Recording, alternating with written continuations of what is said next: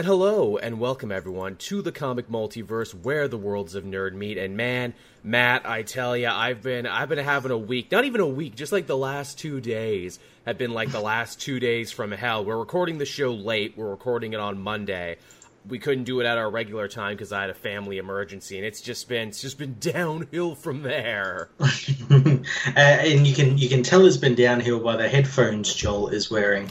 Yes, uh, you know, I thought color coordinating would help me feel better, but it hasn't. No, no. What what happened was in here. I can actually show you my my Yeti microphone that I've used forever. The headphone jack has finally gone in it, which I think is like the last thing to go in it. The on-off switch also broke off a couple years ago, which hasn't been a problem for me because it's only ever on. Why would I ever turn it off? yeah, yeah. It's one of the many reasons why I didn't buy a Yeti and went with something a bit more that I was familiar with, a bit more studio friendly. Right. Well, this lasted me five years, and you know, a, a fan was really nice enough to send me like a proper, uh, like professional quality condenser mic, and I didn't yeah. have a chance to set it up because it's like, oh, this is so powerful and so professional. You you need like an amp condenser to go with it. You just can't plug it into like a USB. So I'm at the point now where it's like either I learn to master that and spend the money to buy that, or buy a new Yeti. I'm probably gonna set up the actual proper condenser mic is what I'm gonna end up doing. but I just. Yeah, I- it'll sound amazing when you do though. I'm, I'm, sure it will. Again you know i got lots of good service out of this. I can't say i didn't get my money's worth out of this one but man that's that, that that's just problem one. Uh, again this is i didn't think i was going to be able to do the show today because there's been a massive power outage in my area something like 10,000 people well the whole town. It's a small town. Had no power for like eight hours today because there was like a major transformer fire. Oh no. Mm-hmm. Which, goddamn, you know, credit where credit is due to the old people who live in my building. I'm the youngest person who lives here by like four decades. How did they take having no power and maybe not being able to eat, not being able to see because, you know, they're slightly vision impaired? You know what they did?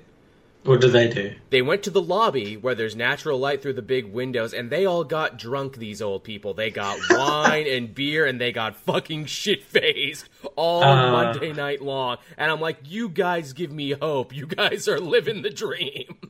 I hope one day I could do that. They're getting like, day drunk. Getting day drunk. They're like, well, no technology, uh, no one gonna call us on the phone, nothing to do. Hey, let's go to the lobby and get drunk. At least we know what'll happen during the end of the world. Oh, the power's going out, the the internet is down. Oh, all the old people are getting drunk. Mm-hmm. And uh, again, like there's terrible light in the condo that I'm in, so I'm like, okay, I'll open all the windows yeah, the sun's not actually on my side of the building, so that's not doing much.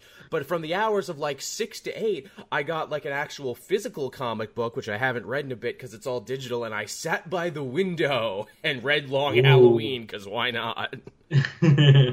Luckily, it came back, you know, just in time for my sync to back up on me, so that's something fun I'm going to have to deal with when we're done this. Excellent, excellent. But how was your week, man? Wasn't as bad as yours. Uh, I, I, didn't have any backed up sinks or power outages. I actually managed to catch up on some TV shows oh, I've been meaning to watch. I, I started that really, really funny one on Netflix called I Think You Should Leave. Yes, I also watched a couple of. What am I on? That was the last thing I watched. I'm on episode. I'm on episode three. Is what Netflix yes. says. it's a very, very funny show. Man, is it ever? This you're not part of this turbo time. This is our turbo time. Matt, I, I, think that needs to be our thing moving forward for the comic multiverse. Yeah. This is our turbo time. Yeah, have you ever had a couple of men come into your house and use the bathroom and they replace the toilet with a fart toilet? what are you supposed to do with that? also, you, have been eating mud pies there? Oh, you just made a mud pie and everyone got sick. Again, watch it, everyone. It's really funny. Yeah, and they've got great cast members as oh, well, yeah. like like proper like comedians like Steve Yeun, Andy Samberg.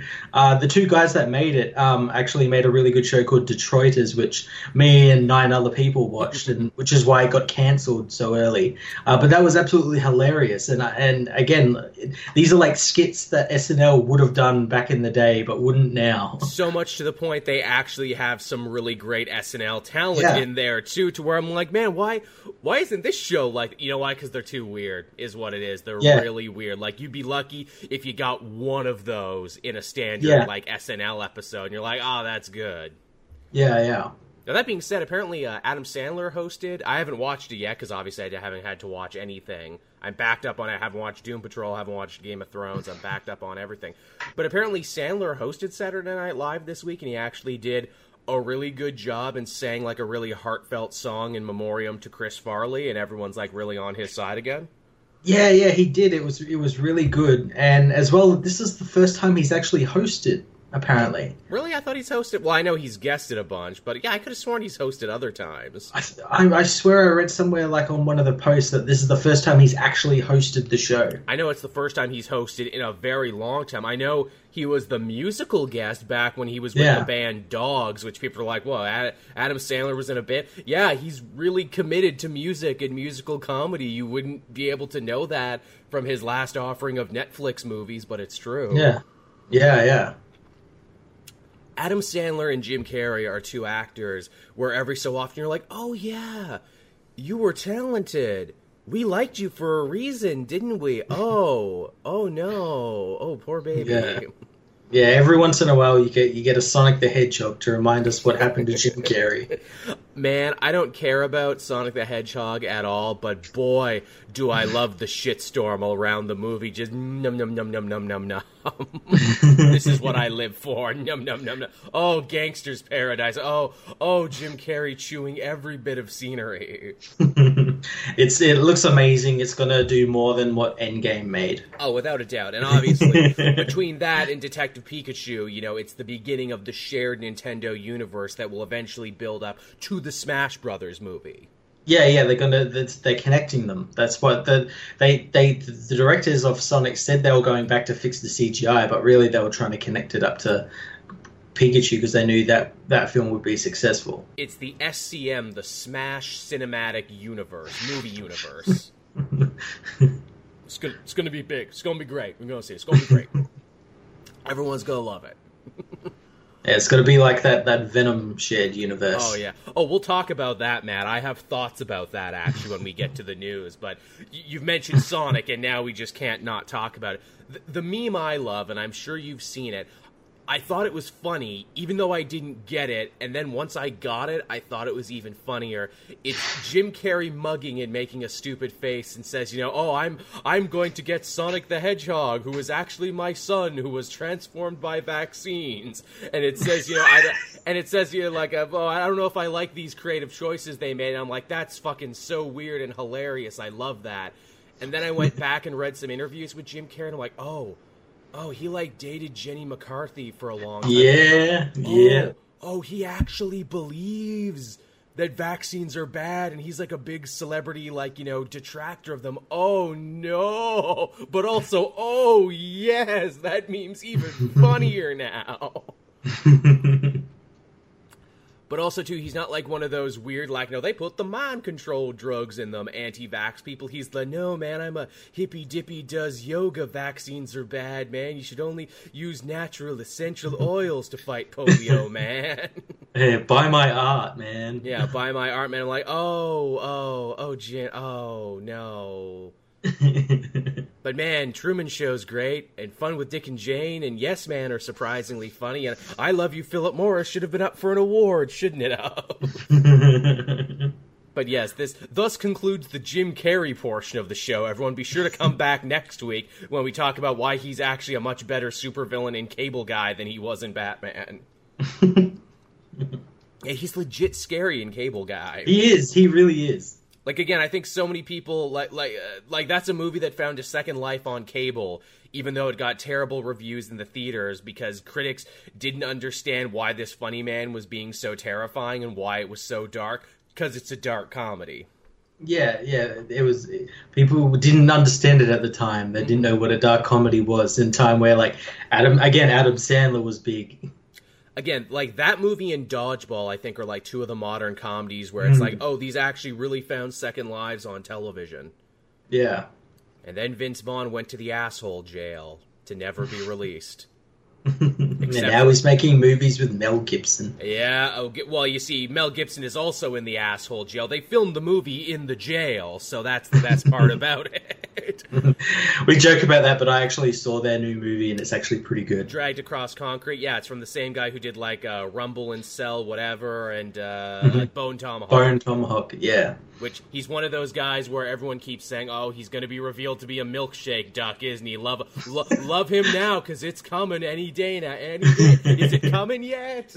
I, I actually watched two Vince Vaughn things this week. I watched Dodgeball, and also I watched that Fighting with My Family movie from Stephen Merchant because I was actually interested I, in that story. I watched that as well. Like I didn't realize it was based on a true story. I just thought it was just like a wrestling film. Nope. Um, but uh, yeah, I watched it as just like someone who's not interested in wrestling, and I thought it was pretty good. It is good. I would say if you like that, also check out the documentary, which is also called "Fighting with My Family," because it's actually a lot more hard edge than the documentaries. Oh, okay. Because like The Rock and WWE put money into the movie, so they're like, mm-hmm. let's sand off all these harsh edges here and all these things that you say that actually might be a little controversial. Because there's there's moments in the actual documentary where it's like, oh, this is showing a real dark side here to the wrestling business. Oh, interesting. I'll have to keep an eye out for that. It's free on YouTube. You can find it free on YouTube. Oh, nice. Excellent. It's, it's super free and you can find it there. But uh, yeah, comics, everyone. We promise that's what the show's about sometimes. Sometimes. Sometimes, but only sometimes. Uh, I'm actually glad, Matt, that we waited an extra day to do the show because our first story involves the Spider-Man trailer, and it feels like this always happens. We're ready to do a show, then Monday morning comes around and fucks yeah. us because we don't get to talk about it. Yeah, yeah. Now we actually do. We actually get to talk about it on time for once. we actually do, and man, I, I, I like the little uh, little caveat that came with this, which was Tom Holland just being like, "Okay, everyone, we're gonna show you the final trailer for Homecoming, but keep in mind you have to have seen Endgame first, or else it's gonna be spoiled." And I'm like, "Ooh, are we at this point now in comic book movies where we need to do that? We're like at the comic uh, start where it's like, oh, don't read this before you read issue." yes, it, it was exactly like that. Don't don't read Far From Home until you've read Endgame issue six. Yeah, exactly. And I'm like, I love that we're at this point, but I know some people aren't going to like that. But I like that we're at this point. Yeah, yeah. As well, that was insurance for Tom as well because he can't ever keep his mouth shut. no, he's apparently bad at that. they they have to get they have to have his co-stars babysit him. loose lips, Tom. Loose lips sinks uh, sink, uh, sink ships. Unless you want to come on the comic multiverse and talk about whatever you want, in which case that's fine. yeah, definitely. We're not going to fight you about it. Who's an asshole on set? Really? Nobody? Everybody's lovely? Seriously? but yeah, we saw the trailer, and boy, they weren't kidding about, you know, like like obviously we joked before where it's like, oh hey, where's the post credit scene for Endgame? Oh yeah, it's a whole movie. It's called Spider Man Homecoming. Yeah, it's a whole two-hour two-hour film, uh, which again I think I think Kevin Feige actually painted it as the epilogue to uh, Phase Three, and that seems exactly what it is. It seems to pick up like not long after Endgame ended, um, and we, we, get introduced to Peter, who's dealing with obviously Tony Stark dying. Yeah, his uh, figure mentor. Other people like Happy dealing with that as well, by the looks of it who also um, seems to have been dating May in the five years, so that's how they explain how well, that happened. I don't think she is because Jon Watts confirmed that May was snapped. Hmm. hmm. So maybe this is like the start of that. Maybe it gives her a new lease on life. Like, oh, I got snapped out of existence. Time to date Jon Favreau. yeah, why not? He, he he's a working man. He, yeah. he, knows what he's doing. He's in everything nowadays. And just such a pleasant human being too. You yeah. saw how good he was with kids at the end of Endgame. What's not? And, and, he can cook because of that movie Chef. exactly, because they're all they're all true, and he also can speak to animals, like in the Jungle Book. Yes, and, and he's been to space because of the Mandalorian. exactly, he could do everything. We're saying Jon Favreau's a magical man, and we love him very much. but yeah, it's him dealing with the fallout and also dealing with the five years, which I think is a really cool place to couch this movie in, where it's like it's not just Peter dealing with it; it's everybody around the world who's dealing with it. Yeah, it's going to be interesting how they do like like are they gonna like make it so that like all his immediate classmates are like MJ and all that mm. were snapped as well? Because that, that's what it seems to be like. Like they all got snapped as well, which is why they're all still the same age. Because if not, they'd be five years older and. Older, Probably, probably played by other people as well. You would think so, but yeah, that'll that'll be ve- that's a very interesting place to take this movie and to couch it all in this idea that you know he he had this experience as a superhero that a bunch of people around him just didn't have. And that's like totally changed his perspective on life and the universe. Yeah yeah and in this trailer like he just wants to forget about it for once and just go on vacation with his friends. Which you know that's never going to happen when you're a superhero. I like too like they literally vocalize in the trailer hey with uh, you know Iron Man dead and Captain America essentially retired, waiting to assumably be replaced by Sam. The world is going to need to look to newer, younger, fresher heroes, and you're the newest, youngest, freshest hero we know. Yeah, yeah, I, I like that that interaction he has with the cops. About with the cops asking whether he's going to um, replace Iron Man. Yeah. And he's like, no, no, I'm busy replacing you guys at your job. I'm still, like, that's the sort of stuff I like. Very quippy, very Spider Man. Also, I'm still the friendly neighborhood Spider Man. Yeah. Don't worry, this isn't going to be another cosmic space quest. Although it's still pretty big because, you know, law of sequels, you got to get bigger and bigger each time.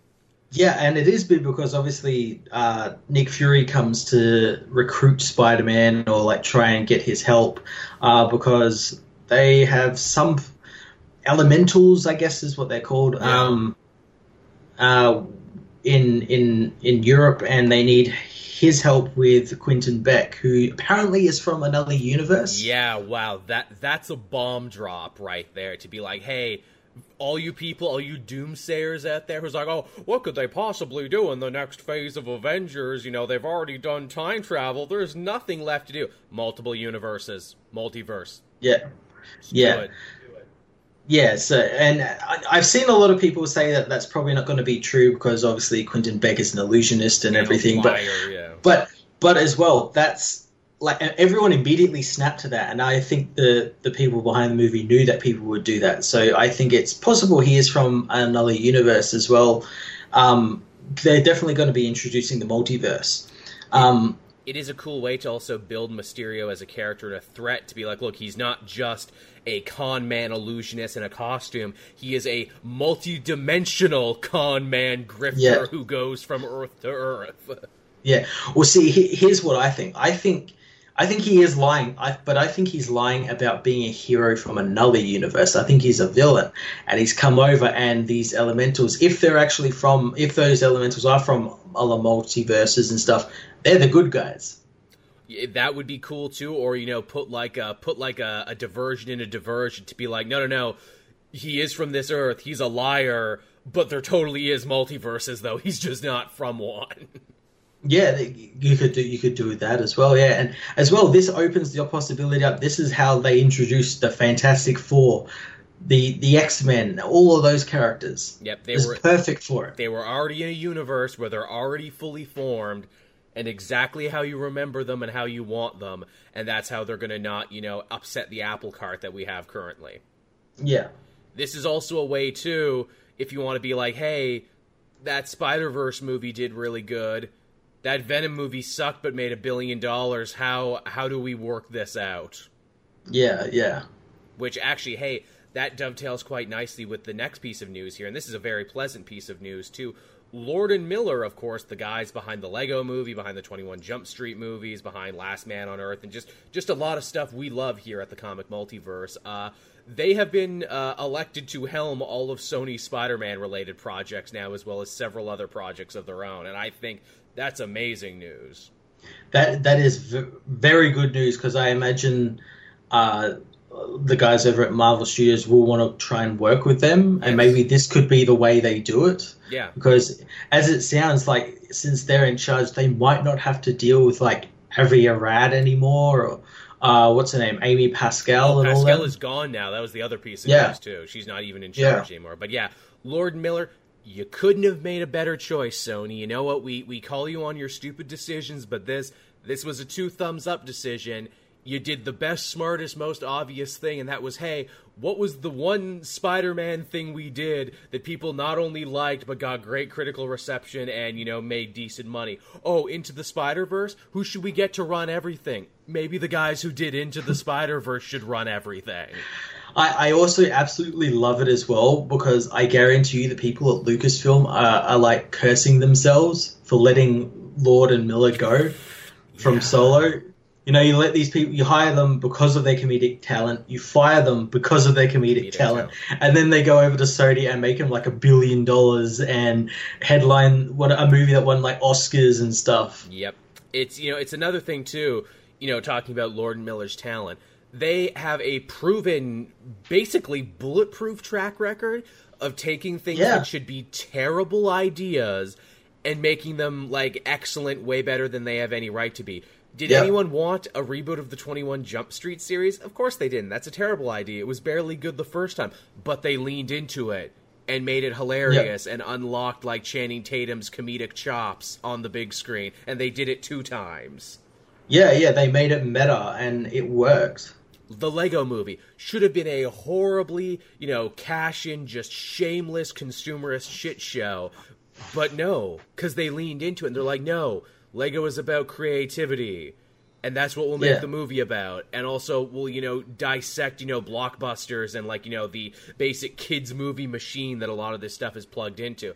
And then again, when the sequel, we'll top ourselves by making it a movie about making things, you know, super like dark and super like unaccessible to children. You know, we'll, our movies will have messages. Yeah, yeah, they, they've ne- haven't had a bad movie or TV no. show, to my knowledge, at least. No, they uh, really uh, so, haven't.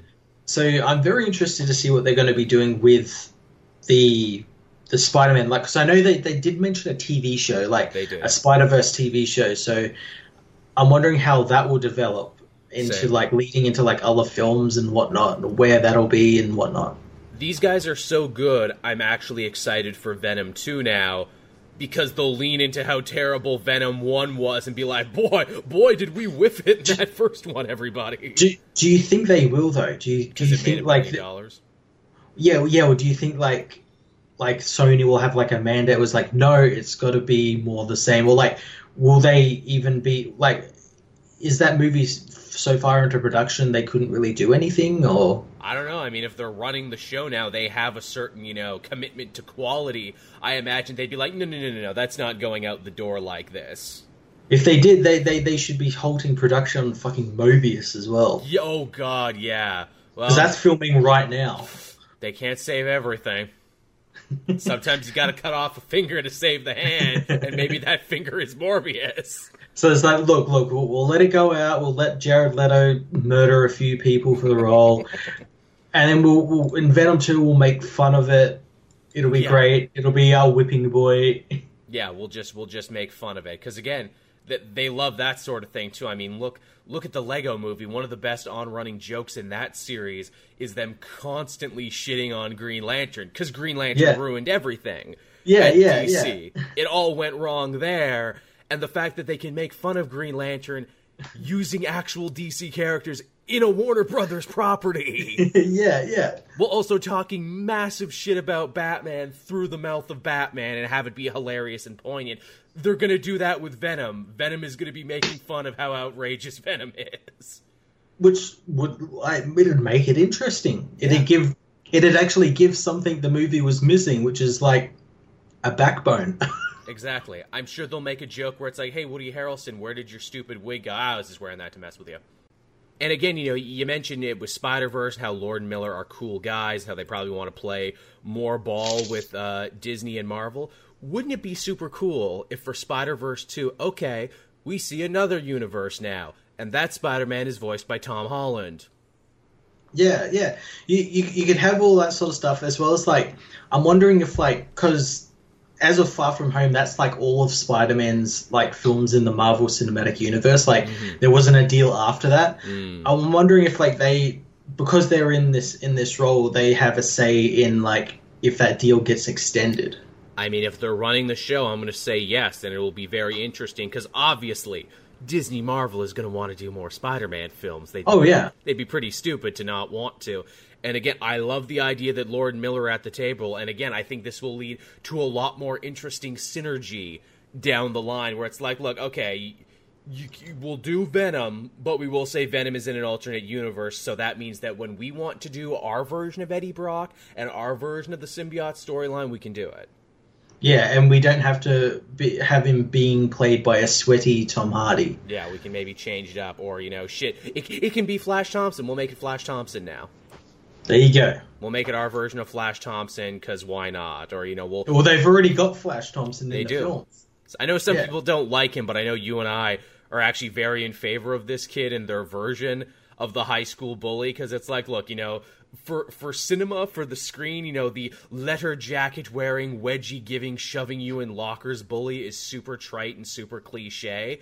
I I like the modern version of it where it's like, oh, Flash Thompson is a nerd just like Peter. He's in all of his same clubs and social circles. The only difference is he's just a dick to him all the time for no reason. yeah, he he's he's like the the the the two thousands version of a jock, which is a, a a rich kid. Yeah, yeah, I'm just a spoiled rich kid who is in all the same clubs as you, and I will talk shit about you on Facebook. Mm. You know, yeah. he, you know he does that. You know his social yeah, media oh, yeah. sucks. Yeah, he's got his secret pages. Oh yeah, oh he's he's got multiple burner accounts. Flash Thompson. he's got his secret Insta, so his parents don't see it. Fucking Flash Thompson. He actually looks like he's gonna have a beefed up role in the movie too, because they brought in this idea that he, much like comic Flash Thompson, is a huge fan of Spider-Man while simultaneously hating Peter Parker. Yeah, yeah, yeah. I, I like what they what they've done with him, and I, I'm intrigued to see what it, what what all of his his uh, classmates' role in this new film was, since they look like they're actually involved in the action. Yes, much more now than ever before. Also, uh, Zendaya Mary Jane, yeah, she just she just knows he's Spider-Man. Yeah, well, I, I have a feeling that might be a like, joke. A joke, like because she's so like straight faced and everything, and everything she says. Right. But yeah, should be should be good stuff. Yeah, it, lo- it looks really cool. Yeah, I'm definitely I'm definitely excited. I'm not only excited for this Spider-Man movie, but I'm excited for the future of Spider-Man properties, which is something I wasn't last week. Yeah. So good good on you, Lord Miller. Many many happy returns. I wish you guys only the best. Yeah. Now, from the world of comic book movies to the world of comic book art, something I regret to say we don't talk about very much. We talk much more about writers, and that's unfair to all the artists out there because obviously we have our favorites and they do really good work, and it's easy to overlook artists, which is a shame because they do literally 50%, sometimes more of the work in comics. Yeah, yeah, depending on who the actual writer is, sometimes it's the artist's job to carry the book. Absolutely. We won't name names, but you know who we mean uh, Pawn Bing. And... Uh, he, he, he's my favorite Korean uh, novelist, Pawn Bing. yeah, yeah, yeah, yeah, yeah.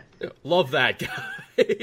uh, but yeah, so some crazy shakeups in the artist world. Uh, Patrick Gleason, who of course we absolutely love from all of his work with Peter Tomasi, a frequent collaborator, not only in the art department, but I think he gets like co-writing credits too. So that's pretty huge. Yeah, yeah. Yeah, he does. Yeah. Uh, he's going to be going over to Marvel now, and this week it was pretty huge. He's like, "Hey, you, you want to see my Avengers? This is what my Avengers looks like." And everyone's like, "Yo, that's fucking dope." Yeah, and they also announced him as like the regular artist along with Ryan Ottley for the Amazing Spider-Man. Good, because inconsistent art and like shifting art is really hurting that book. Yeah, yeah. It's about time they get someone more consistent. I know Spencer and Ottley were like the package deal for this, but it's like Ottley can't keep up with this, and we knew he couldn't keep up well, with it. As well, I think like every uh, every couple of issues, or for the last couple of issues, um, uh, it's been oh, what's his name, uh, Humberto Ramos, yeah, who, which I know a lot of people don't like. I I like his stuff, but I don't think he's a good fit for this current Spider-Man. No, yeah. He does do good stuff. I have liked his work, but I do not like him as it stands in this book. I also don't like all the shifting. Hunted has really been kneecapped by all the art changes.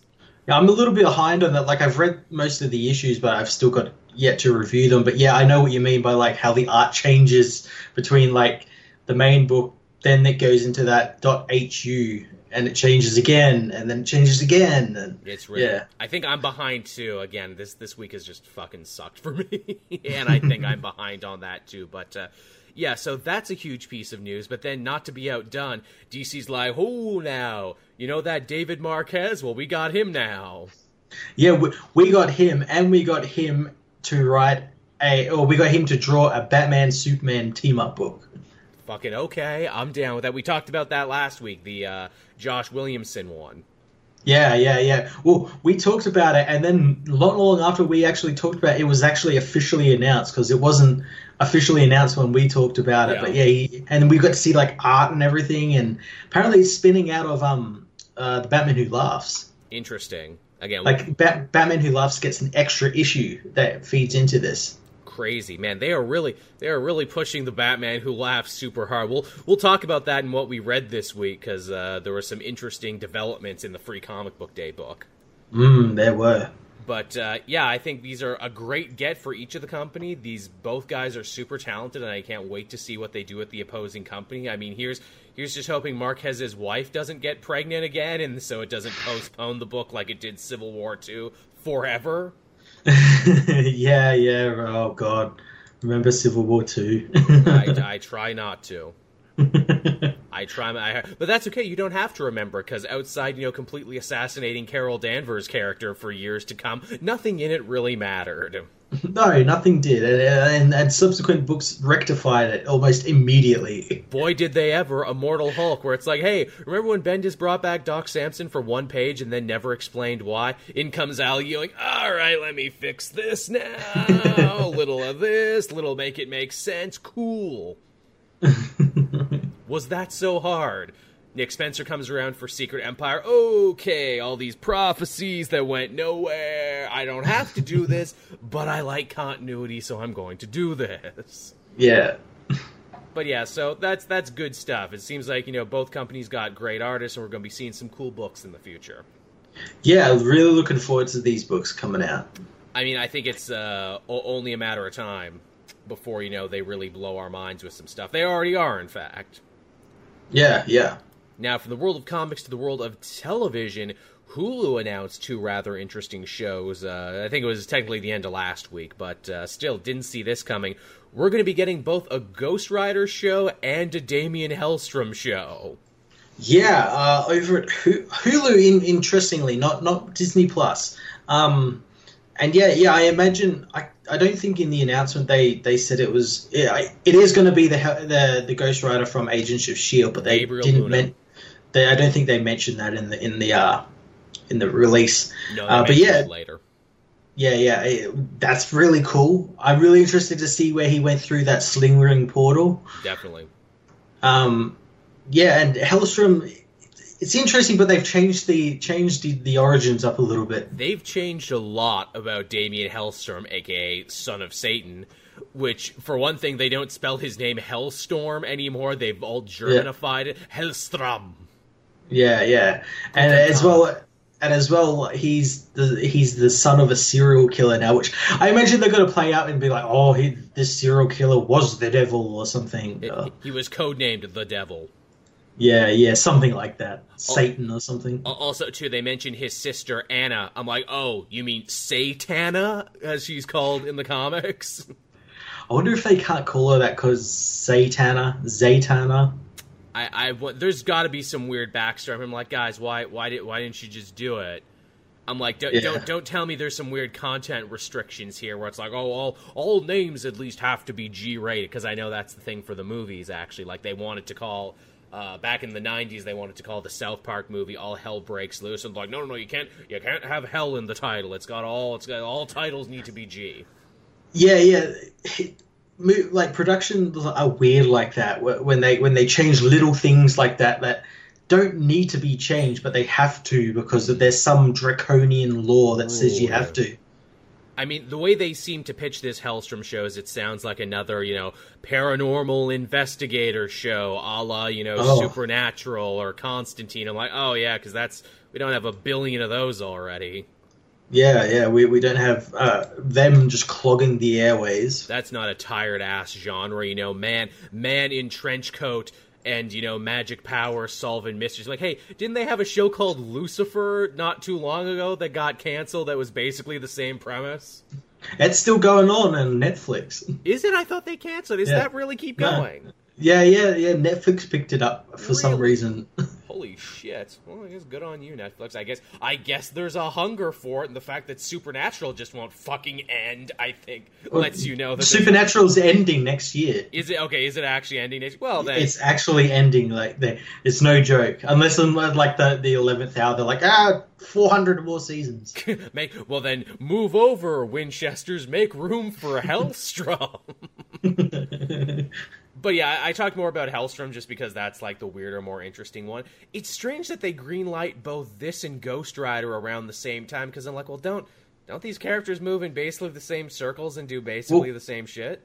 I was just about to say, like, I, I think we're going to get the Ghost Rider show first, and that's going to be a backdoor pilot for the Hellstrom. Like, they're going to appear in one episode or something. He's, he's going to be and, a villain like he was in the comics because yeah. he goes back and forth between hero and villain. Yeah, yeah, and then it's like yeah, to follow more of this this guy if you want to. He's got his own show coming out next week or something. Interesting, interesting. I do I do like the idea of the Marvel universe going into more of a paranormal place and also having these two kind of harder edged shows on Hulu basically makes their intentions very well known to anyone paying attention. Hey, you're to get R-rated Disney Marvel stuff. You're just to get it on Hulu, not on the app. Yeah, yeah, and it's going to be very, very interesting to see how that works out, like in terms of um, like foreign distribution, because obviously we're gonna we're, we're all going to be getting Disney Plus, but then like like over here we don't have Hulu. Neither do we think, have it here. So and because I think like all those shows get to go to one of our streaming services. So will they go there, or will they go to Netflix, or what will happen? I guess we'll find out because once again, Hulu is one of those companies that say, "Hey, hey, you dirty Canucks! Hey, you awful Aussies! Your money isn't good here. Get out." Get out, you dirty people! Get the fuck out, says Hulu. Oh, that's that's fan art right there. I want Hulu sitting behind a bar, washing a dirty glass. Get out! We don't serve your kind here. That's that's how it feels streaming services when you're Australian and Canadian. It's like, it's like we don't even, don't even want us here, dicks.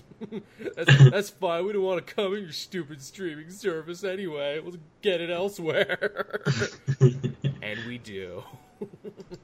but no, this is this is really cool, and also it's like okay, so you got Ghost Rider, you got Hellstrom yo, you get like Blade and like Moon Knight and a couple other people in there, and you basically got a fucking Midnight Sun series you could build yeah. up to. We, we don't know who's going to be in those shows. Like the, again, this is like perfect opportunity to backdoor all these characters, especially Blade. Yeah, which which yeah. Blade, which is already a proven like franchise. Like Blade already made money. How have you been sitting on Blade this long? Yeah, well, Ryan Reynolds really did a number on it. Boy, and Triple H with his little Pomeranian. oh God, yes. Oh, that that brings me back. Oh, memories. I need to watch those films again. Oh, they, they're wonderful. You got to watch them, and then you got to like watch Patton Oswalt tell stories about dealing yeah. with Wesley Snipes. Yeah, Wesley Snipes and David Goyer. Who, to be fair, if I had to deal with David Goyer every day, I would also probably hold up in my trailer smoking pot and only speaking to him via sticky notes. Yeah, I actually got really mad this morning because I learned that he's he's headlining the reboot of the new Hellraiser movies. Mm. I'm like, I'm like, God damn it! Actually, get give it to someone who actually has some vision. Give it to Guillermo del Toro. Holy shit, his his oh. Hellraiser movie would be amazing. How has that not happened? Would never get made because he can't make a movie to save his life. No, he, he talks. Can't, he talks about it. Talks a big get oh, on. If I made that movie, it would be so cool. I tell you, I'm like, yeah, I agree, Benicio. If you're gonna do it, no, no, I think I will go to yeah. my house that I have only for collectibles. Yeah, but I make f- film about women who fuck fish. Oh yes, and everybody love it, and I get great award. So you know, so so who's laughing now? Hey, fish fucker. the answer is Mr. Del Toro is laughing all the way to the bank. the, the interesting thing about this Ghost Rider show too is that they've changed the venue. It's still Robbie Reyes, it's still Gabriel Luna, it's still taking off from where Agents of Shield left off, but he's not going to be in LA anymore. He's going to be on the Texas Mexico border now. Yeah, yeah. I, I, have a feeling that yeah, obviously this is going to take place after his Agents of Shield stuff, and may, maybe he's like on the run or something, or I like guess. maybe he's down there, you know, capturing people, crossing the border. He's one of those weirdo like border patrol people now. Oh no, Ghost Rider! He's wearing a little red hat now for some make, make hell great again. oh no, yeah, I, I get the feeling it's like, oh, did someone watch that Mayans show and they're like, hey, let's do that, but with Ghost Rider. Yeah, yeah. Or like I just watched Sicario this weekend. Yeah, can we can we do that with Ghost Rider? He, he's the Latino one, yes. So let us put him in a stereotypical Latino setting. Although I mean, I, I guess uh, L.A. is also an equally you know stereotypical setting for a Latino superhero. So I mean, you know, it's probably cheaper to film in the Texas Mexico border. So shit. yeah. Know. Yeah, I, I, I, have no idea, but it's very very interesting. I wonder if we're also going to see like other Ghost Riders, like is Johnny Blaze going to mm, appear? Because because uh, we kind of kind of sort of got him in Agents of Shield, and that's right. Are we going to see more of that? Because again, they've completely changed uh, Robbie's origin. Where in the comics, yeah, yeah. he doesn't really have the spirit of vengeance. He's possessed by his evil uncle Eli Morrow, who they've already dealt with in Agents of Shield, so we can't have him back and it's more like he was gifted the Ghost Rider power from Johnny Blaze. So yeah, Ooh, yeah, maybe he yeah, goes to yeah. Texas because Johnny's there. Yeah, that, would be, or like maybe that's where like another Ghost Rider is like, like, like as you said, Carter Slade or something.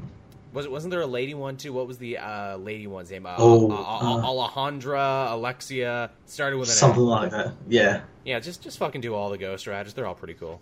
Yeah, just uh, into the Ghost verse or something. I like it. I like. They did that. They did that for uh, G- Ghost Racers for uh, Secret Wars. They totally did that. Yeah, yeah. Now give us the Punisher Ghost Rider. Give it to us. Yeah, give us the Cosmic Ghost Rider. Get get Bernthal back just for that. but no, I, I love the idea of a Ghost Rider show. I love that it's Robbie. I love that it's Gabriel Luna. Maybe he'll start getting more love in the comics again. I say more love in the comics. He's actually like one of the forefront POV members of Aaron's Avengers, but still. yeah, he's an Avengers, and they're doing interesting stuff with him and Johnny Blaze. They are. Again, I don't think Aaron ever read Felipe Smith's book, but there you go. Actually, hey, there's a good question. Uh, if they're making this show and they're doing the Robbie version, does Felipe Smith get some money from this? Because I know apparently we heard there that Marvel actually doesn't have a great deal worked out for their creators when it comes to royalties. Yeah, yeah. Interesting. Like, I wonder if someone has asked him that on Twitter. Like Jim Starlin was chirping up on the internet then. It's like, you know, I get more royalties for like the few times they reference the minor shit I did at DC than when they used Thanos in the biggest movie, like the second biggest movie of all time. Yeah, which is totally fucked. And I'm like, that's pretty unfair if that's how it's done. If you know, come on, if, yeah. you're, if you're gonna do Starlin dirty, that's that's a little unfair. Yeah, yeah. But yeah, you know that's fucking Hollywood. Unfortunately, when when they make the comic yeah. multiverse movie, Matt and I will make pennies on the dollar from it. they'll they'll do that thing from Dark Knight. It's like, ooh, we only have enough to pay one of you, so break a pool, pool cube. Guess you got to fight over it now. uh, but uh, from yeah, from the world of television to the world of video games, some new job listings popped up online that would seek to hint that uh, Square Enix is maybe finally moving ahead on their big Avengers game that was rumored and talked about, and then nothing ever came of it. Oh, about bloody time. That that and also whatever Rocksteady is going to do next for Batman. Yeah. Remember, there was rumors flying around. It's like, ooh, it's it's going to be a Suicide Squad game, or oh, it's going to be something involving the Court of Owls, and then just nothing came out of it. Yeah, it's going to be a Superman game. That's that every E3 I every. always look forward. To, every E3 I look forward to is like, oh, they're really they're announcing the Superman game this year. They're in it. It's like, no, they're not. No, they're not. there apparently is going to be like a PlayStation Direct in a couple weeks, so we might just sound like gibbering assholes when that comes out. They announce all of it. hey, it'd be great if they did. What, That'd what be do, amazing. What do we want out of an Avengers game, Matt? I'm sure we've had this conversation before. Uh, I, I, uh, I don't know. Let let There's really heaps make... of ways you could really go with it. Again, you know, there's that canceled game they had that was going to be first person. I want it to be mm. third person, but I like the concept of drop in, drop out teamwork. I like the idea where it's like, hey, Matt, you want to be my Iron Man? You want to hop into my game and help me out here? A la Borderlands. Yeah, yeah, I like that idea. I like maybe the idea of just like something that's like Spider Man, the, the Spider Man game, where it's like, but like you play as different characters like through chapters or something. And maybe kind of like how like Injustice is.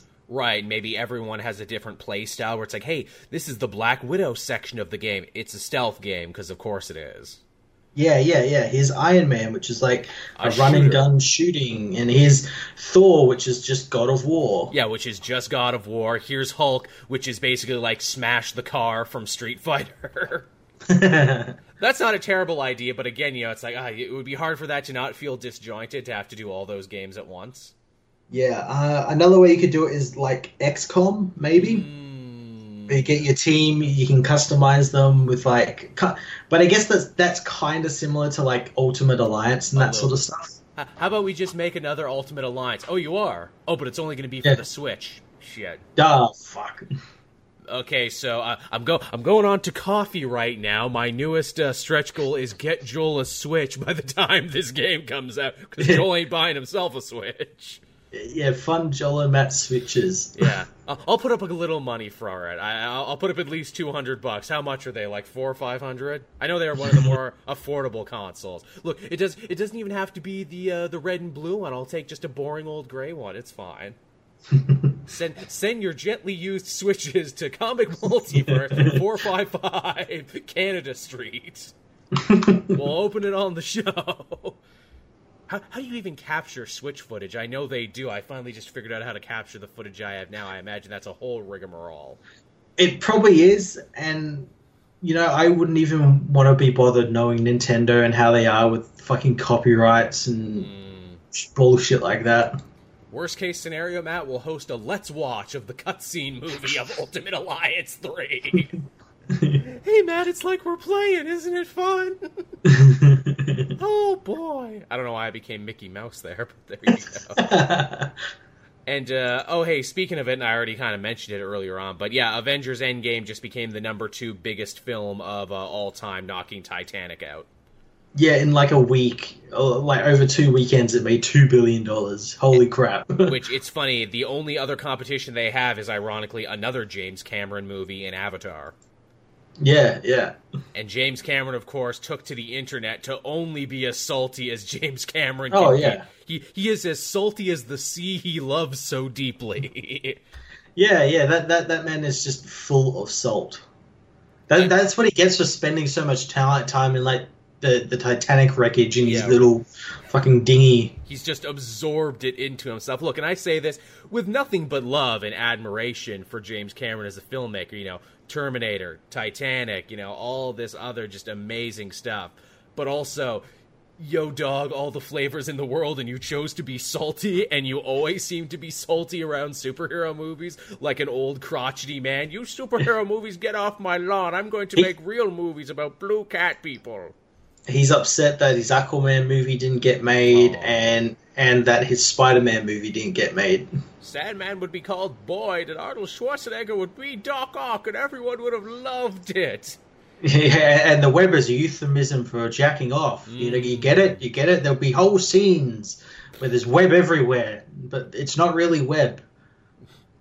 What, is, what has James Cameron even done recently? It feels like I'm going to make that Avatar sequel. It seems like that's what he's been doing for like the last 400 years. Does anyone care about an Avatar sequel this many years later? You're you're literally striking when the iron is ice cold, James. That's that's what I don't understand. Why like he's making these like who are these for? Who is telling him to? Does he is Rick Berman over there telling him to to like make them? You do know, it, James, do it. Yeah, do it, please, do it. Yeah, it's so strange, and he's not just making. Could understand if it was one, but he's making like 5 mm-hmm. It's so fucking strange. And also, too, for him to be so shitty about, you know, this Marvel Disney project when it's like, dude, they put a giant Avatar land up in their park. If you keep talking about that, they're like, oh, look, Pan- Pandora land got swiped away in a hurricane. Oh, no. You know, you know, these guys are your bosses now. in a way, yeah, you friggin', you know, they have a thing in your park. Apparently, people who go to the Avatar land, the world of Pandora, apparently it's just the saddest place. It looks pretty sad.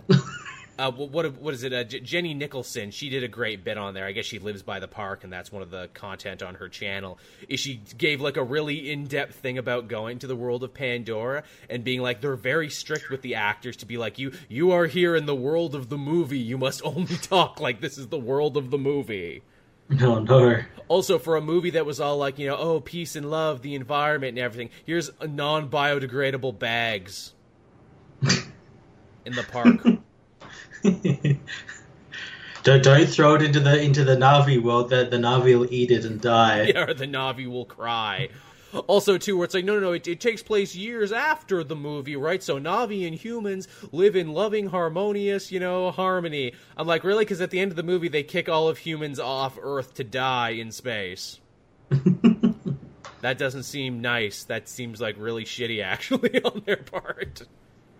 I, am sure I've made this reference before, but there was a chintzy direct to DVD animated movie that came out around the same time as Avatar to try and like you know uh, like uh, like capitalize capitalize on it. It was called yeah. Battle for Terra, and it like it actually yeah. had some pretty decent voice actors in it. Like uh, what is it? Uh, Jack Bauer, twenty four guy, was the villain in it. He was the evil general.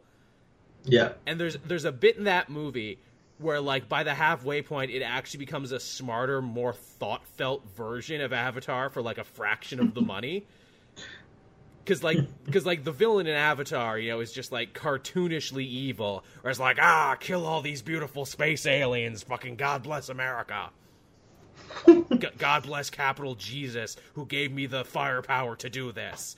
And it's like oh you know that's that's really that's really on the nose even though i agree with your message that's really really fucking unsubtle Meanwhile, you get uh, what is it? The villain in Battle for Terra, who again played really well by Jack Bauer. Why am I fucking? He's Canadian. Why am I? Kiefer Sutherland. Kiefer Sutherland gives this really beautiful, impassioned speech, like he's actually trying. Where he's like, "Look, future generations may judge what I do to these aliens as evil, but make no mistake, without me, there will be no future generation of humans." And I'm like, "Oh shit." Yeah. Oh wow. That's it's pretty good. It's, it's been, it sounds a lot better. I haven't seen the movie. I know about it. I but it sounds a lot better than uh, Pocahontas with like space robots. And then it gets even better because at the end of that movie, the Terrans who are like, or you know, they're like, no, we are we are creatures of peace. We were a warlike race, much like humanity, but we put that away. Oh, we're threatened again. Ah, maybe we weren't so peaceful. Bring out the guns again. And I'm like, oh, oh, they're saying so even pace, uh, peaceful space races can also be kind of militaristic in their own way. Ah, when challenged, nice, clever. Peace, peace only lasts you so long. I like that. And then the big ultimate, you know, like conclusion of the movie. I think one of the Wilsons is in it, not Owen Wilson, but the other one who plays the main soldier guy, Luke, Luke yeah. Wilson. And at the end of that movie, the Terrans are like, "Look, yeah, you know, you you humans actually showed us something pretty dark and horrible about ourselves, but we are so committed to peace and prosperity. Even though you kind of fucked us over, and even though you tried to kill us, and even though your oxygen will kill us because we're allergic to it, we're gonna build you a dome city, humanity, and you can live on our planet because we actually practice what we preach." Cool. And I'm, and I'm like, how, how is this chintzy ripoff movie actually smarter and more mature than Avatar? Because it's not as arrogant as James Cameron. I guess because it's not as arrogant. Again, hey, so you know, if you if you made Battle for Terra and you suddenly see a bunch of Amazon buys, know that it was Joel and Matt of the comic multiverse that sent them your way. God, I bet you can't even find a version. You either probably can't find a version of that movie, or it's up on YouTube for free. Yeah, or, or it's in net, it's on Netflix and it's never been taken off because everyone forgot about it. I don't think it is. I think if it was, I would have tried to get more people to watch it. but yeah, if you want to see a shockingly smarter, more interesting version of Avatar than Avatar, go see that. Yeah. Uh, now, believe it or not, oh no, we have one last piece of news, but I was kind of putting this one off because it's a sad piece of news. Uh, Peter Mayhew, the original Chewbacca, sadly passed away this week. Yeah, he passed away a couple of days before May fourth. Mm, that's sad. Uh, and yeah, yeah, it was it was kind of sudden. I think I, I, know I know for the last couple of years he's been dealing with like health problems because uh, how tall he is and everything, and legit and, giant, and, and the the problems that come with that. But yeah, it's it's kind of sad. Peter Mayhew is probably my favorite celebrity story that I've ever told, and that is that one time at Fan Expo, while reading through the uh, what is it back issues there, I got a tap on the shoulder, and I not mean like a tap on the shoulder, I mean a tap from eight feet tall because that's how tall he was in real life. He's like, "Excuse me, can I get by?" And I'm like, "Oh yeah, sure, buddy."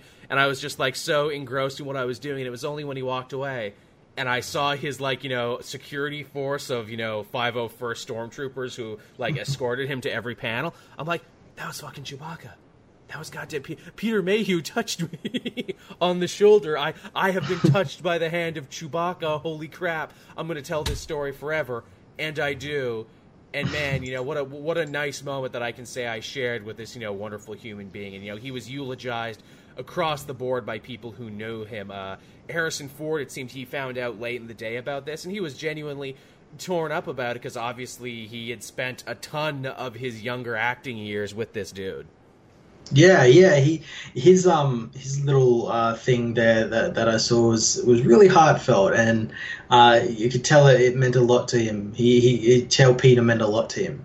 I think I think the thing was he said, you know, he was a beautiful man. I loved him. I hope he knew. And then Mayhew's wife came back and said he knew, and I'm like, yeah, oh, yeah. that's that's oh, that just rends your heart right there. But in such a nice way to know that you know he was loved and everything, and you know that you'll have yeah. such this legacy. There was another thing people put up there. I don't know if it was a DVD thing or you know something from some collection, but it's the scene in Empire Strikes Back where you know they're on Hoth and you know uh, Han is calling up to Chewie, and it's the scene mm-hmm. we all know. But this was like an early take when they were just fucking around. So instead, yeah, of, yeah. so instead of uh, his lines, he's just like actually talking in his British accent because he was a British guy, and it's so yeah, hilarious to see this Han Chewie relationship where he just talks like a British man, and it's just a couple lines, but it's so funny, and I'm like, oh man, what a what, what a dude. Yeah, and uh, again, again, it's it's kind of as fortunate as well. Like he got to like see the last of these films be yeah. made and everything, be part of them and everything. Yeah. Uh, even though I don't think he was doing much at the end except no. for like all the sitting scenes and stuff. But yeah, he, it's cool that he got to see it all finished though. It really is, and just you know. It, it reminds you of mortality too, where it's like, man, we lost Carrie Fisher, we lost Leia, now we've lost Chewbacca and Peter Mayhew man, there's going to be a lot of really sad nerds out there on the sad, sad day when Harrison and Hamill go. Oh god, the the, the one thing though, I hope because it's Harrison Ford, I hope he goes in like a, a plane crash, like he's flying his plane and crashes into the sun or something. Something epic, something befitting Harrison Ford. I agree. he died punching out a grizzly bear in a cigar smoking contest. Yeah after he crashed his plane in the wilderness, the, yep. the bear tried to take his cigars. it wasn't happening though. He, he, shot it with his gun from uh, what is it? His Deckard gun. He shot him with, and then he whipped him with his Indy whip because he's all of these things. Harrison Ford. Fucking nerd icon Harrison Ford. He's so good you forget the bad movies he made in between those. Yeah, like Hollywood homicide. Yeah, again, you like fucking no one remembers that. You you are goddamn Han Solo and Indiana Jones for the rest of your life. and Dr. Richard Kimble and everything else. You're you're all these cool things and no one can ever take that away from you. uh, and then when you're sick of those things, you're like, kill me off so I don't have to do these anymore. and the fans still love you even after that because, like, that's all right, Harrison Ford. You don't have to do these anymore. You've been cool enough for all of us. Give give that new kid a chance, whose name I've already forgotten. Uh, Joonas. Ju, Ju, I can't pronounce his last name. Jamba Juice, yeah, that kid. yeah, Jamba Juice. Yeah, he's doing really well as as as Chewbacca now. yeah, give good old Jamba Juice a chance.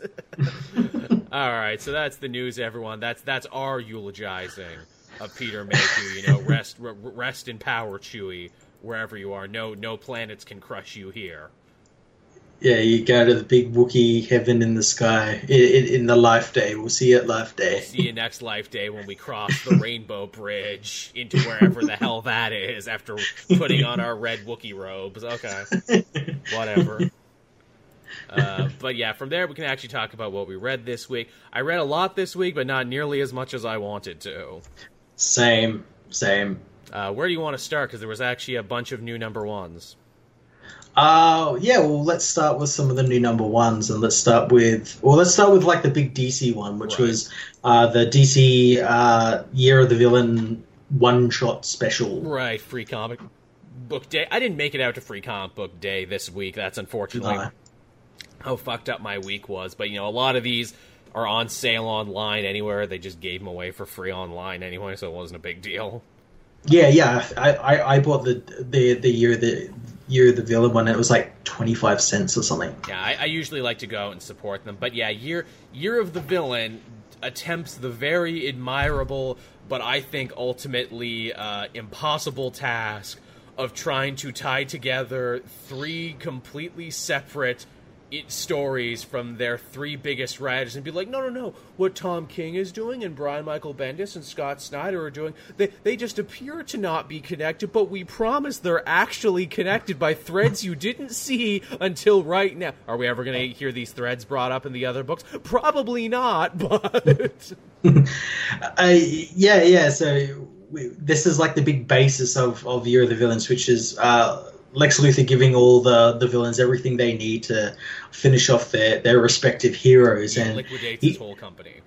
Yeah, and he does that by blowing himself up, making his own death, while also taking over the White House too, because he's also come out as this big villainous mastermind. It was it was me, Austin. It was me all along. yeah, and I, I, like that Brainiac also questioned him about that. Like, like, are you sure that this is like good idea? Like announcing yourself to the world, like it's not not usually something you do. Yeah. to which his answer is, "Shut up, Brainiac. don't don't yeah. poke holes in this plan." I ran the numbers. I took the surveys. I took the surveys. Like again, too. There's a line that is so wonderfully on the nose, but I like it. Where like one of Luthor's little assistants is like, you know, you know, there's no way they're ever going to see you anything as but a villain now. Because, like, up until now, he's been, like, a little conflicted where it's like, yeah, you know, I'm on the Legion of Doom, but I'm doing it for good reasons. I think the world will actually be much better and happier once they submit to Doom. And you know, oh, I've learned all this stuff about my childhood, and you know, maybe I don't want to go through with it, but maybe I do at the same time. And you know, I was on the Justice League, and I helped in a Justice League No Justice. Nope, full villain now, full stop. Yeah, yeah, yeah. I, again, like, though, like he's going to a villain because he's like realized that, like, right, this is what I need to do mm. to get the to to like save the world, basically. And uh, oh, and Bane is totally in on the Doom thing too. Oh no, we haven't had any meetings or talk, but you know, really, really, in just doing what he's doing, he's supporting the cause of Doom. Yeah, that that really pissed me off, uh, mainly because like like fuck Tom King shit and like whatever he's building up to because it's not going to be worth anything they should have replaced him with fucking what's going on in Flash at the moment with Hunter Zolomon trying to collect these forces which were introduced in No Justice. Yeah. Um, you know, trying to collect them and use them to, you know, fuck everything up. That makes more sense than having Bane, you know, fight Thomas Wayne naked, you know. that that felt like a note. That either felt like a note yeah. where an editor's like, "Come on, we got to we got to try and tie this. Yeah, I know you guys all. Yeah, just just put one page just up of like some art we had, you know. Yeah, e- either that or Snyder is really nice and he's like, well, I'm not gonna reference your shit and my shit, and I know that ain't gonna happen vice versa, so I'm gonna throw you a bone right now and be like, no, it's part. He's part two, but he's he's over there. But you know, he's he's also part. Bane yeah, you don't need to read it. You don't need to read it. yeah, but but Bane can come too, and also to you know, then they tie in Leviathan, where it's like, oh, is Lex Luthor the biggest, scariest threat? No, because also Leviathan, but Luthor doesn't know about Leviathan, nor does he really seem to care about Leviathan. See, well, that that that's because I don't think Leviathan is like a big world-ending thing because it's only going after these organization stuff. Uh, but as Luthor as as Luthor put in this issue when his assistant asked if he's going to murder Superman, he's past all of that stuff. It's, that's that's small fish compared to what he's dealing with now, and I imagine that's what he thinks of Leviathan if he knows about it. Right. We meet. I guess the leader of Leviathan, or at least their prime yeah. agent. He's this weird, like you know, like squid mouth guy. Yeah, he's got like it's, it's like a mask or something. I'm not sure what it is. It's, it's red on the cover of the book, but it's black inside the book. Yeah, and um, yeah, he he approaches Batgirl after they they've been dealing where her and uh, Oliver Queen have been dealing with oh, Merlin. Well, can I talk about that? Green yes. Arrow, Green Arrow. Ooh, I hate the superhero community because they lied to me about this stupid bugs. I fucking yeah, I'm, I'm just gonna go team up with them now. also, also the uh, the government, and the powers that be, uh, chased Green Arrow out of Seattle. He had to leave yeah. and not come back, even though he's there here. Yeah, well, when is when is the government telling Oliver Queen to do something ever worked? Also, classic Brian Michael Bendis. Yeah, but I didn't read that though. yeah, no, I, am not going to read that. Also, I, I didn't get it in my skim of uh, of his Wikipedia page. You're lucky I got that he was in Seattle. I was going to write Star City, so you know. uh, but yeah, they, they, get attacked by uh, whatever this creature thing is that Leviathan sends out to destroy these people, uh, and, and, Batgirl gets offered a place at Leviathan. Yeah, that apparently they're recruiting heroes too, being like, yeah, you know, we we all want the same thing, and you know, you you Barbara Gordon, you're not living up to your true potential. You you could be an oracle, and I'm like, wait, was what is is he referencing the old universe? Does Leviathan have some kind of cosmic knowledge of what the universe is before, or did Bendis just not know that that wasn't canon anymore? I'd believe either. Mm, yeah, either way will work, and either way will probably work in his favor somehow. Yeah, that he doesn't. I mean, as we saw in his Superman, you know, he doesn't know who's leading Spiral at the moment. He's basically writing Spiral like it was in the old universe, so who the fuck knows? Yeah, yeah. I have no idea what's going on there, but I'm interested though because it, it is it is a, quite an intriguing story. This whole Leviathan thing. Oh yeah, oh yeah. It's it's it's my favorite thing Bendis is writing right now. I could pu- punch a bunch of holes in it, but it's my favorite thing. And if anything, we're going to get some really good like tie-ins and stuff yeah. with it, with like Matt Fraction and Jimmy Olsen tie-ins and stuff like that. Stuff that doesn't happen in unusual tie-ins and stuff. It's true. There is going to be some good stuff attached to it. And what was what was the third story? Oh, the third story was the Justice League saying, "Ah, you know, we can't be saving all these universes from black holes created by the destruction of the Source Wall while also fighting the Legion of Doom. We we need to grow our roster." To where I'm like, but didn't didn't you do yeah, that? You did that. You did that. You, you literally already did that at the beginning of like Justice League uh, No Surrender. You can't you can't keep doing that. You everyone is already part of the team. Firestorm is part of the team and gets things to do in this book. You can't you can't grow it any more than Firestorm. Like the only way they could grow it bigger is like, oh, we need to start letting villains into the team now. Oh, damn it, crap! It's called the Year of the Villain. Shit, we can't do that. Uh, can we invite the Suicide Squad? Uh, well, they were kind of like, well, you guys were fighting, but then you weren't fighting anymore. And then Killer Frost was a hero, but then you stopped calling her. Oh, c- can we invite the Doom Patrol? Well, yeah. I mean, this isn't really their bag, but they have a show. I mean, I, I guess you can invite them. yeah, we'll that. invite every everyone who who's already actually technically in this this whole no justice teams we made. yeah, can we can we invite the the the one the Wonder Twins and can we invite Dog Welder and all the weird ass comedy characters from the DCU era? That's what we need. We need a team of just losers of characters people forgot. Hey, it's Forerunner and Kid Doomsday and all these other characters.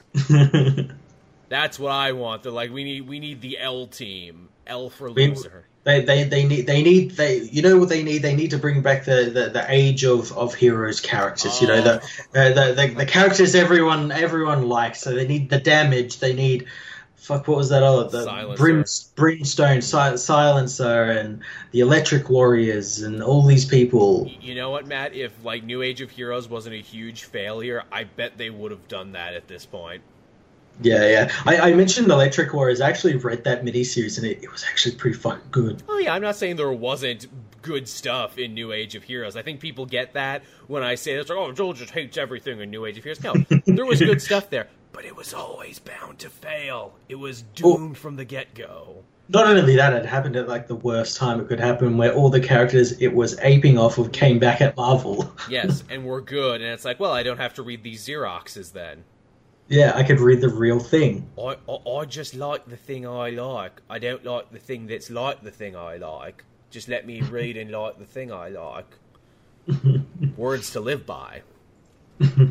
I don't know why that was the voice I chose to do that. what what what member of Oasis was that? What what weird Gallagher brother did I become? ah, Joel Gallagher. Yes, of course. he didn't write the music or sing. He just talked about comic books. but yeah, that uh, th- that was a fun one. If ultimately still a confusing one, because again, I'm like, I don't buy for a fucking second all these stories are connected, even by the no, no. thread. I, I applaud you for trying, but I know you're not going to try anymore after this. That you, this this is the bone you throw the fans. Yeah, it it's just so weird that they tried to co- control like connect all of these when they would have been fine just on their own. This this is the era of the superstar prima donna writer, and I and I don't mean that to Snyder as much because he clearly plays ball with everyone else and is very nice. But again, King, Bendis, they don't give a shit about what anyone else is doing, and in return, no one really gives a shit about what they're doing. Yeah, and as well, like um, tying them all together, and it's it it feels like they wanted to do year like year of the villains, but didn't know what to do. Yeah, it's like they came up with the like, name first, and they're like, "Well, how do we get there?" Yeah, or, or they came up with the idea with Lex giving the the uh, villains what they want, but it's like, well, how like how do we tie that in? Like, what, can we get a special out of it? Sure, why not? And we'll charge twenty five cents for it. Oh no, wait, that's perverting the idea of free comic book day. I'm okay. We'll, we'll give it away for free then. Which again, the fact that Bendis is on it and they were charging twenty five cents for it makes me think, ah, just got to make that thirty grand payment somehow, huh? I, I know I made this joke a couple episodes back, but I stand by it. Brian Michael Bendis coming to your local comic shop, picking up bags full of dimes like Scrooge McDuck. These are mine. Yeah, he comes in. If you don't have enough, he breaks your legs. These are all mine. He uses. He drops omnibuses on your knees. Here's my collected X Men. Ah, that really went off the rails halfway through. Oh, I liked it in the beginning. What happened? yeah, I know, right? But yeah, so that was that was Year of the Villain. It's fun, but really inconsequential. But then again, that's most free comic book day issues, isn't it? Yeah, yeah, they they're probably like consequential for like an issue, and then nothing else. I didn't get to read the Spider-Man one that sets up Absolute Carnage, which is a shame because that actually looked to be the most important one. Nor did I read Jason Aaron's Avengers one because they said they basically said, "No, that's not tying into anything. This, we just had to do an Avengers story, and this is what we chose yeah. to do." Yeah, it's just a one shot. It's just a one shot, which there's nothing wrong with that. It's for free. You know, it, not everything has to set up an event, but at the same time too, it's like, well, you want me to get out of my house, right, to go do this. I gotta go. I gotta go put on pants and go to my local comic shop on a day I don't normally go to my local comic shop. Well, I mean, you could go there without pants, but, but I don't think they'll like that. They, you're the you you'd be the reason why they close. hey, hey, do you know who I am on the internet? Ah, yes, that Cape Joel guy. Yeah, he, uh, he he has the no pants privilege. He gets to walk around here with no pants. He has serious pull here. He's got serious, serious pull. He'll badmouth us on the internet about our no about our pants policy. uh, but yeah, that was Year of the Villain. It's fine. What uh, what else did we have? Uh, we had DCeased issue one. We did have DCeased, the big DC zombie uh, miniseries that you know uh, definitely is not taking place in canon. And I like right off the bat, they're like, "This is an Elseworlds," to which I raise my hand and go, "Then wh- why does it not have an Elseworlds sticker on it, or like a black label sticker on it? You guys have so many imprints that you're not using, and yet this mm-hmm. ships without a sticker." This should have been under Black Label because this is kind of the stuff that Black Label should be. Very much. Why? It doesn't make any sense to me. No, why does this not have a sticker? Because I think they want people to think it's in continuity. I think that's why. You reckon? You reckon? I think they. Want... I know. I, I, know. I got like thousands of comments, or not thousands of comments, but like loads of comments, uh, like saying, "Is this continuity? Is this in continuity?" it's like, no. See, I got the opposite. I got people chewing my ass out for saying we didn't know whether or not this would be in continuity or not, and we can tell by this, this, and this that it's not. And like, no, we knew you should have done research. And I'm like, well, I guess I just can't fucking win with you people sometimes. yeah, yeah. I had people ask what what reading order do I need to read this in. I'm like, one, two, three, four, five, six. six. you know the usual reading order. You know, but yeah, it's a, it was it was a fun uh, little zombie story there. It's a, this issue is all set up, but it's really good setup. Yeah, yeah, it's good setup. It's uh, the Darkseid has been fighting on Earth, and he, he ends up leaving on, on his own accord because apparently he's got what he wanted, and what he wanted was Cyborg because Cyborg has part of the anti-life equation in in his body, just just hanging out. Isn't it? Isn't it fun to see Cyborg be important? Now I feel like he's getting the post Doom Patrol rub, where more writers are like, "Yeah, let's do something with Cyborg." yeah, yeah. He, he's just he's, he's a MacGuffin basically in this. he is. He's patient zero. It's like you know, Doomsday is like, ah, finally I will have the anti-life equation. Ooh, but I could do this wrong though. If I kill him, it could come out all corrupted and everything. Ah, I'm good. yeah, yeah. So yeah, we could put the two halves together, but but his system will will, will corrupt it because it's it's a Linux system. Yeah, right. and and it doesn't take these type of files. and Darkseid's like, I didn't become Darkseid by you know not taking chances. Let's roll the dice. What's the worst that could happen? Yeah, yeah, and the worst that could happen is is Darkseid goes insane and claws off his own face, and then jumps down one of the fire pits and blows up Apokolips. Yep, that's the worst that could happen. and yeah, the Apokoliptians got off lucky. Yeah, and, and, and, before all this actually happened, uh, Cyborg gets sent back to Earth by Darkseid, who's who, a panicky Darkseid. Um, and we learned that because he has the this corrupted anti-life equation in his system, and since it's in his system, as soon as he gets back to Earth, he connects up to like the Wi-Fi's and the, the I, all that sort of. stuff. I love that everyone's device. I was like, oh, I just paired with Cyborg. What does that mean? Oh no!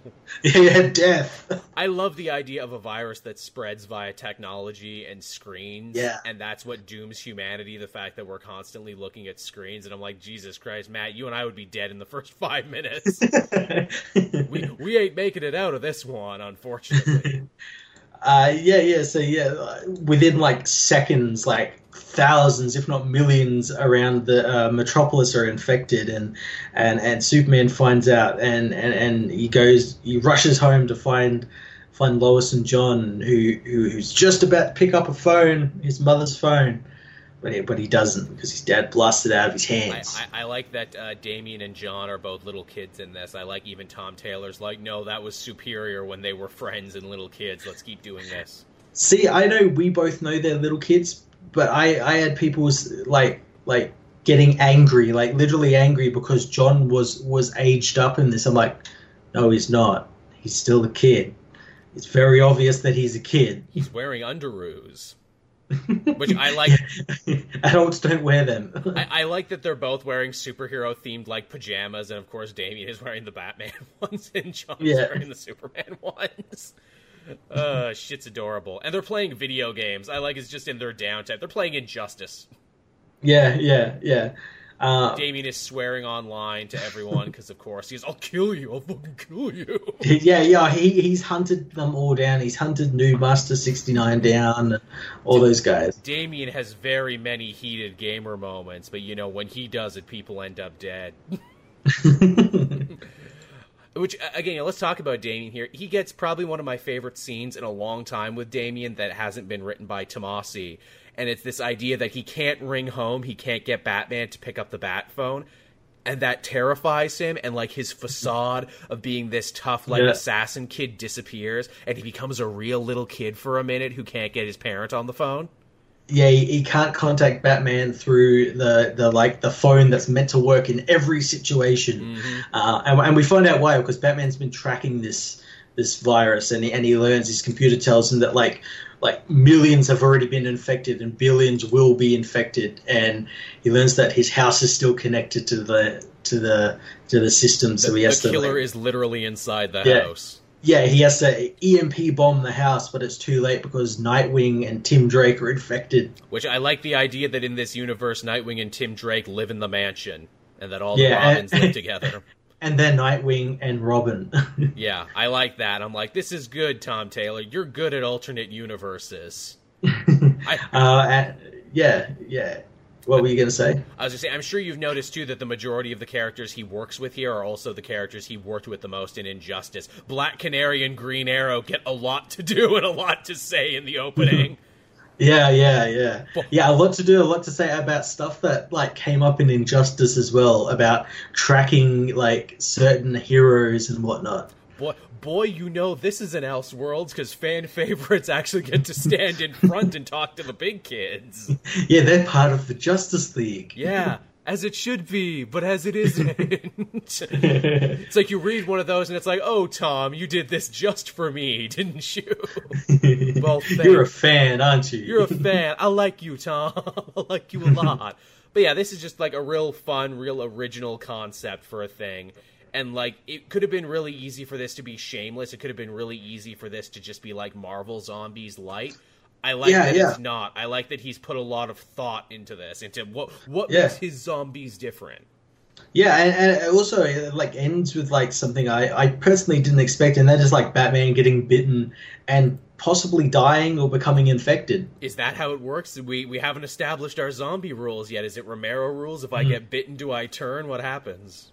Yeah, I, am intrigued to find out what, what, next what happens next issue, and like apparently like it just keeps getting worse and worse, like in terms for like our characters. Yeah. So I, I'm looking I'm looking forward to that down for all of it, and only six issues too. Thank you for keeping yeah. it short. No one keeps it short yeah. anymore. S- six issues, one a month. That's good. I like that. You respect yeah. my time, and I respect you for respecting my time. uh, what was the other new number one we had this week? Oh, we had the Savage Avengers. They're so savage, man. Yes, they're so savage and edgy. Yeah, they're Marvel's most violent we the, the, we say they're edgy. They're really not though, because Duggan isn't that kind of writer. Like they definitely sell it as that. It's like, hey, are you hardcore? Do you drink your extreme Gatorade and eat your extreme Doritos? Well, you're gonna love the Savage Avenger. Then you read and you're like, oh, this is a cool sword and sorcery uh, comic that just happens to have like anti-heroes in it. All right. Yeah, yeah, yeah. That, that's all it was. It was all set up with uh, getting these like heroes or anti-heroes into like I, world, I, into yeah, into basically Conan's world and into the vicinity where they will have to team up. Mm-hmm. Um, but yeah, Conan's in the Savage Land uh, after we last saw him at the end of uh, Avengers No Road Home, and I love they imply that they just dropped him off there. Like the Avengers, like, well, yeah. we, don't, we don't know what to do with you, and you're super violent. Go go to the Savage Lands, have yeah. fun there. Yeah, go go. I like to think they had him in like a cage and they opened it. It's like be free, be free, go Conan. And You're he like steps out into the into the woods. You, you, think he's gonna be okay, Scarlet Witch? Ah, oh, craw! I think he's gonna be just fine, Clint. Uh, but yeah, yeah, he's been there, uh, like killing his way towards uh, the city of Sickles, which apparently hosts a, an amulet of great treasure, and uh, yeah, of course he wants to steal that amulet. Not sure who he would sell it to or why he would really want it, but it's, that's every he wants it. that's every Conan story ever. Yeah, I want yeah. treasure. I want loot. I'm that. I'm the murder hobo of your Dungeons and Dragons campaign. I did that first. I made that cool. I'm Conan. I'm literally this old. um, yeah, and it, and it brings him into contact with not only the Hand but also Wolverine, who is there uh, tracking Brother Voodoo, who got kidnapped by the Hand. I love the Wolverine Conan fight. I'm like, really, you're you're giving this away for free in the first five pages? This could yeah, be, this, yeah. this could be like a whole six issue miniseries, Conan versus Wolverine. Yeah, and I, I just love how Conan is just like perplexed about how Wolverine just keeps getting up from like swords to the head, the swords being run through him, everything. Conan's, he just keeps getting. yeah, Conan's like, well, in my world, I've literally never met a person or thing I couldn't kill, so I don't like you. Yes, he, he likes Log- Logan of Pabst. Oh man, that that joke, that joke got me because on one hand I'm like Pabst Blue Ribbon, but on the other hand I'm like Logan, you are Canadian, you shame your Canuck ancestry, drinking an inferior American beer, and then I'm like, well, most Canadian breweries are like owned by American companies these days anyway, so I guess I have to give you a pass. Logan, he, will drink whatever's on hand, and Pabst is the cheapest, most available beer yeah. ever, so you better hey, believe if, it. If this gets me shit faced, it's good for me. Milwaukee Milwaukee's favorite, Pabst. He's got Pabst Blue Ribbon on his mind.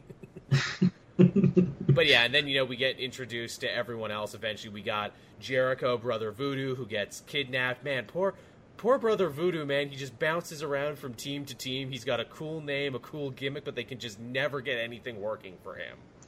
Yeah, and now he's dead. and now he's seemingly dead. I mean, he's on the cover, so I don't think he's going to be dead for long. But yeah. Yeah, yeah. So they they end up um all meeting up there because uh, this this cult is trying to bring bring the Marrow God. Uh, yeah, to um to to Earth Which and another very uh, suitably Conan thing there. It's like oh, yeah, yeah, yeah. Well, well, it might actually be because Conan like mentions he, he, he smells something from the Hyborian age. It's there, magic from his world, yeah. Yeah, yeah. So it, it, it could very well possibly be something from from his world. And in the back um, of my mind, I'm like, Thulsa Doom, Thulsa Doom. When are you going to make Thulsa yes, Doom happen? Doom. yes, he, he's the vil- he's the villain people know. When are we going to see two snakes joined as one? yeah. Well, when is he going to fight James Earl Jones? That's all I want. Because like, look, he's going to need an arch nemesis, and people know him from the movie. So like, yeah. um, Thulsa Doom is basically Purple Man. I can talk you into doing whatever I want. Yeah, yeah. Um, so yeah, yeah. The, the, and this cult needs to bring bring their god about by sacrificing like warriors and strong people and everything. So people like Brother Voodoo, Conan, Wolverine, they're the type. They also get a third one because they bring three coffins to the to the uh, to to the the guy and he's like, who the, the fuck are these? And it's like, ah, these are bait for the most dangerous man in the world. And we learn that most dangerous man in the world is Frank Castle, yep. and the Hand have stupidly uh, like take like grave robbed his his, his family's corpses. Clearly, those ninjas did not read Garth Ennis's run because a, a mobster also desecrated their corpses in that series too. It did not end well for them. they are fucked. So fucked. Where it's like, how do you get the Punisher involved in this sword and sorcery story? Oh oh, that's a pretty good reason to get him involved. I, I love the push the Punisher's getting recently with this, uh, his, his his own series. Uh, how everyone seems to want to use him in, in War of the Realms. Like yeah. he's being used like everywhere, like teaming up with Wolverine to go like blow up like uh, frost giants and stuff, blow up the Black Bifrost and all that sort of stuff. He's, he's getting a War of Realms tie-in series while his own book is going, and he's going to be getting a sequel series to the War of Realms series, the yeah. Punisher Kill Crew, because apparently it was so good, we gotta keep going. Yeah, yeah. It, it's amazing. It's a great time to be a Punisher fan. And he's in Daredevil too, so like, yeah, mm-hmm. you just, just can't can't swing a dead mobster without hitting a Punisher story. Frank also loves to spin dead mobsters and to kill other mobsters. That's his favorite weapon. He joins them with chains and uses them like nunchucks. they gotta be short, though. but yeah, Savage Avengers off to a cool start, as I knew it would be. When you're like, okay, here's the team and here's Gerry Duggan, I'm like, all right, then it's gonna be pretty good. Yeah, it was a really cool beginning. Venom is in it, but he's in a cage and doesn't get to say anything. Yeah, yeah, as well. He's in like a very small part of the of of of it because like he's just just in the. They don't reference him. They you no. just see him, just see him there, and you're like, oh, that's Venom. Because it's Conan who sees him. It's like I don't know what the hell that thing is. Yeah, that which is which is a brilliant use of that. Yeah, exactly. Use that to your advantage. The fact that Conan knows nothing about the Marvel universe. oh, it's going to be so much fun also, exploring it through that way. Uh, also, Elektra is on the team, but she's on the cover and not in the actual issue one. I'm assuming because the Hand are involved, she will eventually be involved because wherever the Hand goes, she's not far behind. Yeah, yeah. So uh, yeah, that was Savage Avengers. Savage Avengers is pretty cool. It is. Uh, now what else do we have here? Ooh, do we want to talk about Batman seventy? I was just about to say that. Let's talk about Batman seventy, the big, big beginning of the new storyline, rise and fall. Batman's finally out of that stupid dream that took forever. That stupid dream that took forever. That this story thinks something happened in. Yeah. To which one guy in the comments section was sure to argue with me, being like, "No, uh, he went through a bunch of character development issues, sixty-eight and sixty-nine. I'm like, "What? Coming to the trite, uh, you know, done a billion times, you know." Uh, assumption that oh you know I, I might be addicted to being Batman and that I might always you know punish the people around me because of it. He then also said the Tomasi run was crap because you know oh he did a whole thing that was a simulation. No, th- that one actually had a payoff and a reason. Yeah. this, this one went nowhere that made sense. yeah, but but but but I like that you can't see that. But yeah, so issue seventy, he's out. He's out now, and he's ready. He's ready. He's ready to fight. He's ready to fight. And you might think to yourself, huh? You know, we got Maxie Zeus here doing the Greek choir, him working through a gauntlet of villains every page. Oh, this is exactly like the issue with Bane, only Bane was fighting his way inside, and now Batman is fighting his way out, right down to having Maxie Zeus narrate.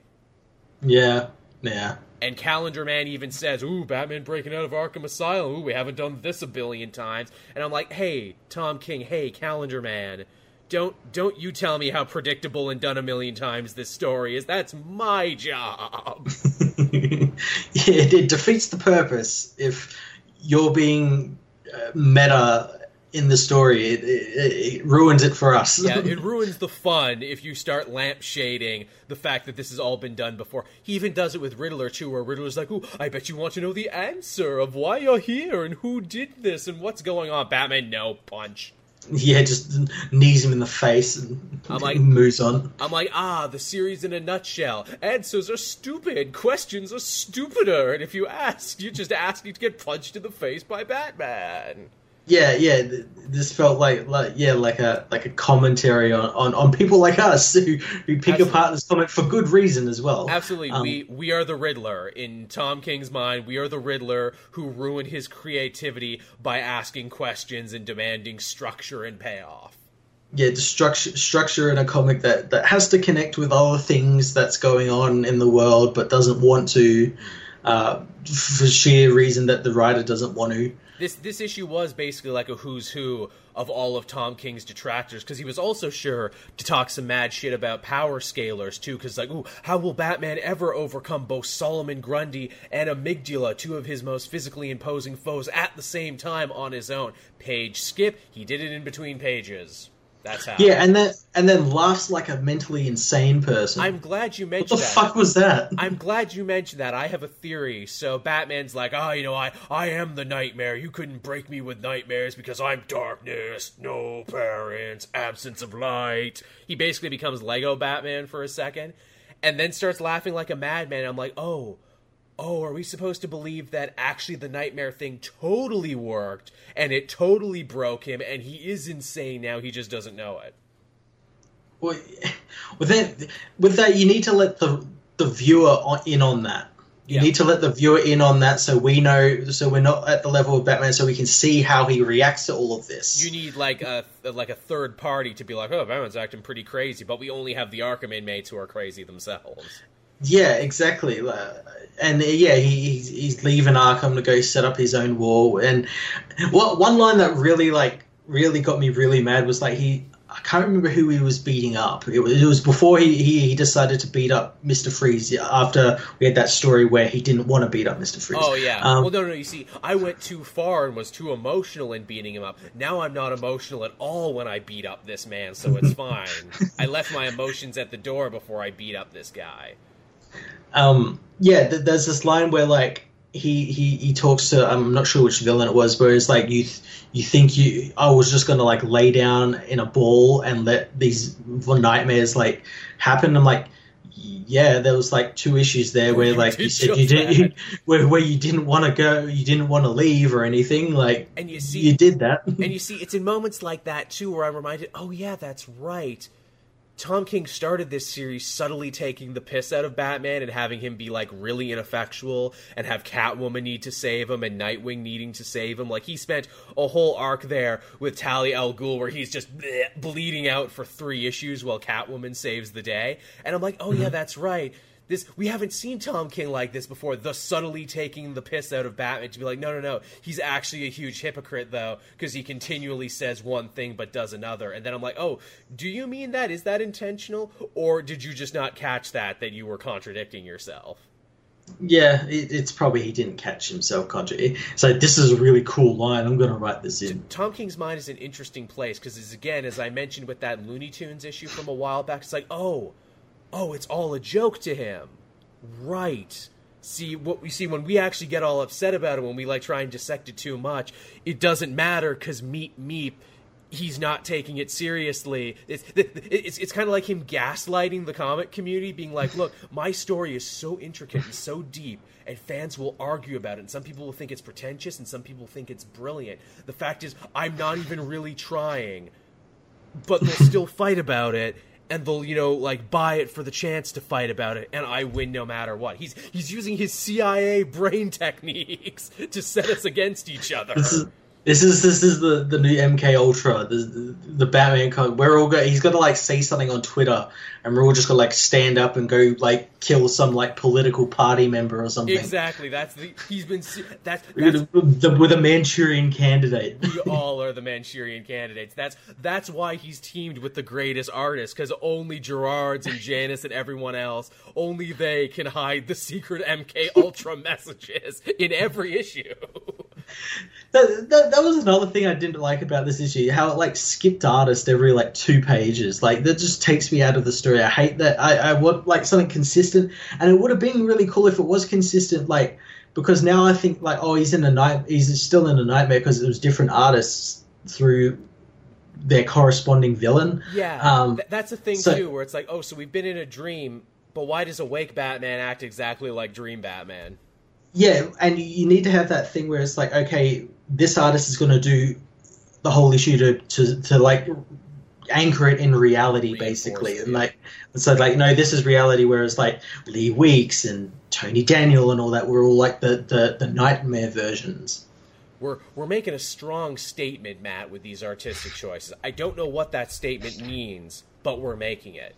It means we can get these these artists. That's all it fucking means. Again, too, I was reminded reading this too because again, you talked about the shifting art to a King book I did like, and what's art gimmick I actually really enjoyed was the first issue of Mister Miracle, where every mm. where every page in that has a different bit of color theory attached to it. For those who studied art and know color theory, it's like oh, here it's all shaded in blue because you know it's really sad. And here everything's in a green haze because you know it might be a dream, it might not be reality. It's to reflect his own sickness. So it's like, dude, you can do this. We know you can do it and have it make sense. You just choose not to sometimes. Yeah, it's it's very strange. It's very strange. And then you hear Tom King on Twitter being like, "Oh, and I'm already working on my next 12 issue, you know, maxi series." Which is obviously what he's famous for and what he's gotten the work for and everything, and what people are really excited about. To I'm like, why don't you just go do that then? Because clearly that's where your mind is, and that's what you yeah. want to do, and that's what the readers want you to do. Why? Why do I have to read 30 more issues of your Batman? Yeah, go do go work on whatever that TV show is you're working on. Like, yeah. do that. Do do you minis, do you maxis, do all that. Just give someone else an actual ongoing that knows what they're doing and isn't like taking the piss out of the character and not like celebrating it. Yeah. Again, I, I bet you, I bet you money when his 100 issues is done, if his TV show takes off and he ends up going to Hollywood, give it a couple years and we will hear an interview from Tom King being like, "Yes, yes, the comic readers were not ready for me. They they did not understand my genius. They did not appreciate me in my time unlike film people." That's going to happen. That that's gonna happen. Well, it's gonna people who actually read his books and like them uh, already say that about it. Yeah. About his Batman book. So yeah, I wouldn't be surprised if maybe they massaged his ego or something. Again, I I liked I like Vision. I like Mister Miracle. He yeah, is, they're really great. He is not a hack writer, but he is a writer who was celebrated way too much, way too quickly, way too early in his career, and because of that, I think he's creatively stunted because he's basically been telling the same story over and over again. Yeah, since Vision. Yeah, yeah, all all these books have been about the same topics. That they're not. Uh, it would have been fine if they were about the same topics, but different like subtopics in that. Like yeah. like looked at it from a different way, like, but they never do. Like you could argue the same thing about Grant Morrison. The Grant Morrison has been writing about the same things for years. It's like yeah, but he disguises it a little bit. Yeah. Oh yeah. So much better. Yeah, so much better. Like again, you can throw that at a lot of writers. It's like, ah, he's just been writing the same material. I'm like, yeah, but you gotta, dis- you know, disguise it a little better. And again, maybe he'll learn to do that as he gets older. Because again, Batman is his first ongoing. This is his first thing that's ever made it this many issues. Yeah, yeah. Maybe maybe you shouldn't have gotten such a green writer, or maybe you should have at least given him a co-writer, like with Grayson, another book I really enjoyed because it was Tim Seeley driving the car and Tom King picking the music. Yeah. Let let Tom King or let uh, Tim Seeley drive again. yeah, please. Is all I'm asking. Let him let, let, let him drive the car. uh, what uh, what else did we have, Matt? After that, uh, we had Justice League issue twenty three. We did. I just read this before we started. Yeah, uh, this was this was really cool issue. It was lots of interesting ideas where it's like, you know, so we're in a world created by the World Forger that's like the real world, but not quite because, you know, these are all people who were like left over every time the World Forger tried to make a perfect world where the Justice League wins, you know, over the Legion of Doom. Yeah, yeah, and and they're they're, they're all led by uh, Lois Lane of like one of the first ever worlds made. Yeah. Um, who who has survived all of these worlds and has become like this bitter, hardened woman uh, who's the warden of this prison, and and she hates that she has to see like all these supermen die as well as her son die uh, over and over again because of what Superman has done. Yeah, they're saying that you know the only reason that you know the world cannot be saved is that because in all these different versions of all these different worlds, you know, Superman's morality, his moral compass, wouldn't allow him to agree to the World Forger's deal, uh, being like, look, to stop Doom, you have to kill everyone who's like genetically predisposed to, you know, wanting to side with Doom. Yeah, his his complete need for being a, a hero like was a detriment this time, basically. Yeah, where it's like there was no good, no win scenario, but Superman wouldn't see it that way, and that's you know what costs Earth every time. Yeah, which is why the World Forger locked him in his own sort of little universe, which uh, which Batman learns about this issue because it's, it's it comes down to Batman basically to choose like to be the leader and choose like do they side with the World Forger and change the world over uh, where with the with the crisis anvil. I love uh, that that the crisis is an anvil, and every time the world grows too out of control, or the or the cosmic judges, he's talking about readers. We're the cosmic judges. Whenever we're bored or don't judge a universe favorably enough, we gotta hit the crisis anvil.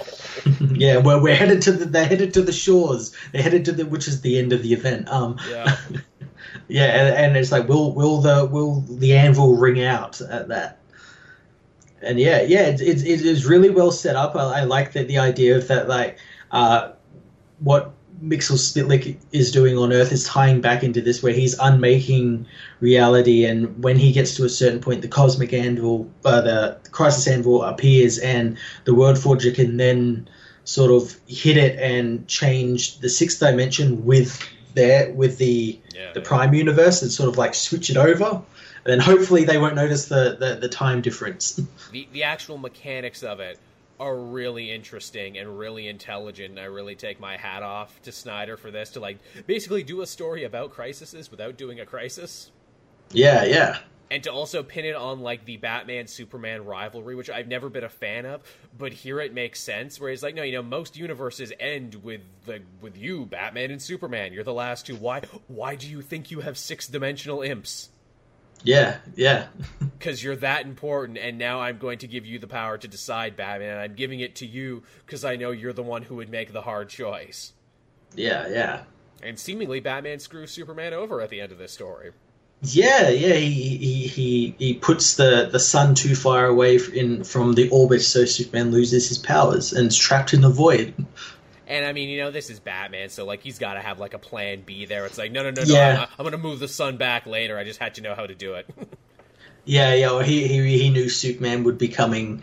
Uh, would have, would have found a way off there already, or something. It was on the way, or something. Or because the World Forger said, you know, this Superman actually got closer to escaping that prison than anyone else because he's the Prime Universe Superman, and that changes things.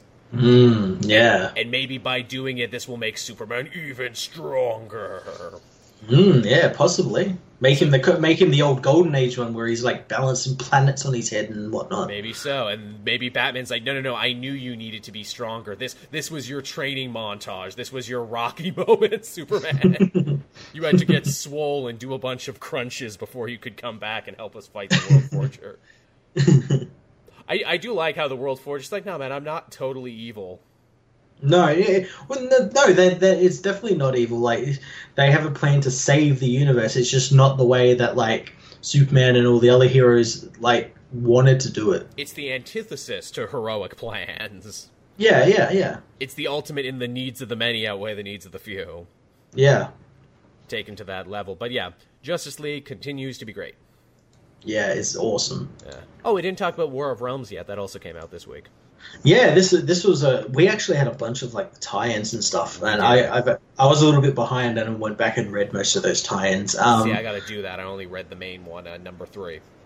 Yeah, yeah, number three. Uh, really cool. It was like we got they got to go on an adventure to find Thor uh, in in Jotunheim, while a, a group go to destroy the Black Bifrost on Svartalfheim. It's it's strangely paced, isn't it? Because it's like okay, all these yeah. stories are going to be getting tie-ins, but we're also going to move them forward in the main book. I'm like, well, that's unexpected.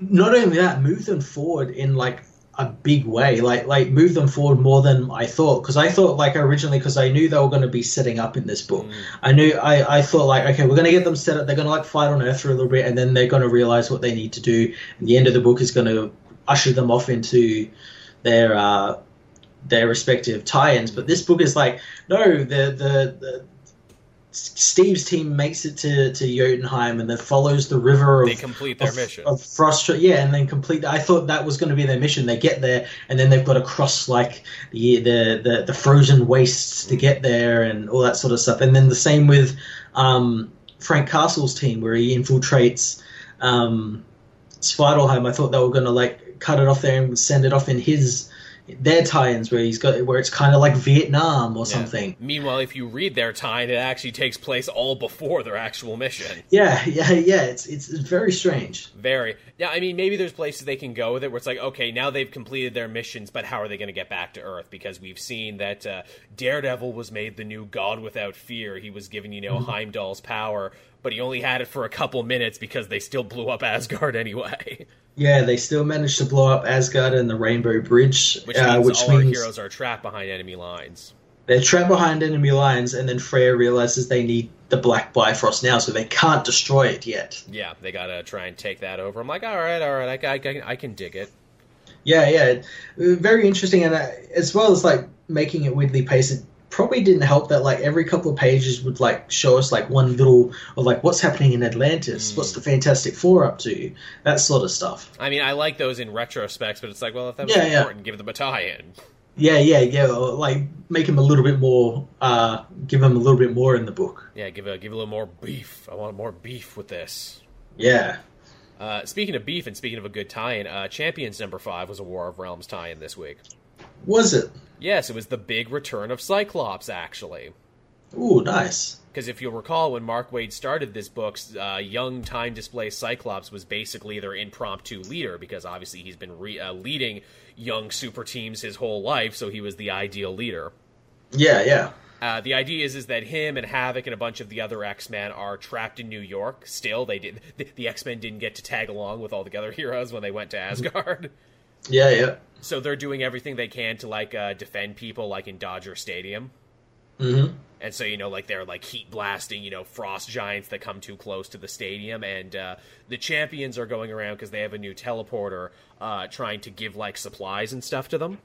Mm-hmm. So they can like uh, wait out the night. And when one of the kids says they're oh the champions are in trouble, they are fighting trolls in Australia because the trolls have decided to claim Australia yep. for themselves.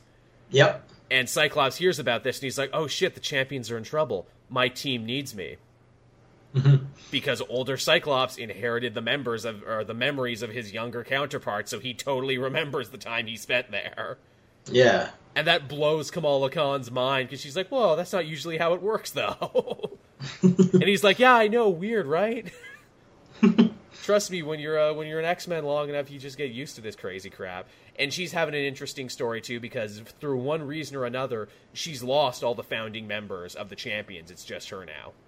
Oh, okay. Miles is dealing with the deal he made with the devil. Amadeus Cho has gone off to join the uh, Agents of Atlas, a book that hasn't come out yet. Yeah, will will come out this week, I think. Will come out this week. Nadia Pym is dealing with a bipolar breakdown. Riri and Viv have disappeared after their awkwardness, and Sam is back out in space trying to get his helmet back. Nice, nice. So Kamal is all alone with a fresh, uh, un, uh, untrained team. And it ends with some really great advice that Cyclops gives her as a leader and being like, hey, you know, I'm not going to sugarcoat it for you. It's not going to get easier. Yeah, okay. It's only going to get worse. You're going to have psychic affairs, and then the Phoenix Force is going to jump into you, and they're going to call you a terrorist, but no one's going to write you as a bad guy for years, and Wolverine will be more popular. but but I trust you, Kamal, and I trust the champions, and I know you're gonna come out on the other side of this okay. And I'm like, ah, oh, I miss good guy Cyclops. Oh, good guy Cyclops, like a warm glove. Remember good guy Cyclops? It feels like it's literally been decades since we've had him. Yeah. And he's like, hey, have you seen my Jim Lee costume? Isn't it nice? Isn't it much nicer than the brown thing Wolverine is wearing? Yeah, I agree. but yeah, Champions is fun. There is one big continuity problem, though. Yeah. So Miles is dealing with the deal he made with the Devil, and it's really messing him up. And he's in a, he's in Abu Dhabi, right? Because that's mm-hmm. where the shit went down. And he sees the Frost Giant invasion on television. Yeah. Now, why does that not make sense, Matt? Yeah, yeah, it wouldn't. Because in the McElroy book, Miles was there yeah. when Malekith's army touched down. Uh oh. That that's that that'd be that's like the biggest like discontinuity error of this, and like that that the, the books so far have been really good at like keeping it all. That that's pretty big. Jim Zub. I, I, haven't read I haven't read Champions yet, so yeah, I, I didn't know that. Ooh. Jim Zub especially is really really good at keeping track of canon, and yeah, that's that's a pretty huge one. And I don't know who messed up on that one. Was that the McElroys maybe stretching their celebrity muscle a little bit and being like, we want to write about Miles? But them being like, but, but well, okay, but you know. Because yeah, that's that's a pretty big mess up right there to have them be in two places at once. Yeah, that that that's pretty bad. Yeah, and again, you can't even say where it's like, well, you know, he was in Abu Dhabi after uh, after his adventures in the McElroy book, and that's like, nope, nope, that can't possibly be because he's watching it on TV. Yeah. Wow. Yeah, not uh, not great. Wow. Okay. But uh, that aside, though, that wasn't really what the book was about. It was still pretty solid, all the same. Cool. Cool. Uh, what else did we have? I think I think that's almost it for me. I think that's almost everything I read this week. Uh, yeah, I had uh, another War of the Realms tie-in. I had the Uncanny X-Men one. Oh yeah, um, how was this one? Because uh, I didn't read that one. Yeah, well, this one featured uh, Cyclops as well. Oh, um, busy, busy. Yeah, this is the uh, the the older Cyclops who can't use his powers because he lost his eye. Okay, um, see, because he had bandages in the Champion book, and I didn't fucking know what that was about. Yeah, yeah, he he got shot in the eye by Hope, um, and Beast couldn't save the eye, so now he can't use his powers properly. Is, is Hope still evil? Is she she still a uh, a hound? No, no, no. She she's got like the the scars on her, right? Um, but um, she's not. She's she actually appears in this book. Um, so uh, Scott is like leading this team, but he can't use his powers. Um, so he's leading this his team uh, with Danny Moonstar and Multiple Man, uh, Wolfsbane, all that to fight um, Orphan Taker, Orphan Maker. And uh, and and the egg person named Nanny. Uh, real Z-list fucking villains. Um, and working with Malekith. No, no, this this is before War of the oh. Realms actually starts. Um, they're they're doing that, and they're, they're, completely messing up the fight. Like they're getting each other's way and everything. And then Danny just suddenly leaves with magic. Oh no! And then they're like, "Where the fuck is she going?" Like they eventually stop the villains, uh, and then magic returns and says that Danny needs their help, and she teleports them to New York, where War of the Realms is in full scale battle mode and everything. Right. Uh, uh, Danny obviously was a Valkyrie, so she got called into into battle. That's right. I forgot about that. Nice continuity, guys. Um, she she heard Odin's call. Why she couldn't just tell the team she heard it? Because it's set up like she hears it mid battle and then just like disappears straight away. Why couldn't she just say, "Hey guys"? Something happened in New York. Go go. Well, I assume it's one of those things where it's like when you get cold, it's like when you get your Green Lantern ring. You don't get to decide when you get cold. But that's just me. Yeah. Uh, so they end up going there and they need to find her because she's gone missing. Uh, they don't know where. Um, but they, they end up fighting a bunch of elves and trolls, and they end up meeting up with Banshee and Hope and her team, uh, who uh, when they are together, they end up getting separated from Wolfsbane and Jamie and Scott and Hope end up clashing because obviously they're family, but obviously Hope shot him in the face, and there's it's a thing that happened. yeah, a bit of bad blood between the two. Uh, Scott Scott is his usual anal retentive self and wants to just protect the team, doesn't want to do anything dangerous, all that sort of stuff. Uh, whereas Hope goes gung hoing in, and um, yeah, it, it, leaves the, the two teams separated, and they they learn that maybe all of the Valkyries are dead now. Which uh, we know that absolutely happened. Yeah, yeah. Oops. Which oh no, does that mean they killed Danny off panel? That's unfortunate. It's not made clear. It's not made clear. No. I hope they didn't. I like Danny Moonstar. I always thought she was a really underrated character. Yeah. But what is it with me and my love of archers, Green Arrow and his family of characters, Danny Moonstar? Apparently, if you just have a bow and arrow, I just love you.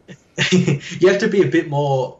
Bit. You have to like get up to everyone else's game, and when when it's someone with a bow is able to like take down gods and whatnot, that's pretty impressive. Again, I like Hawkeye and Kate Bishop too, actually.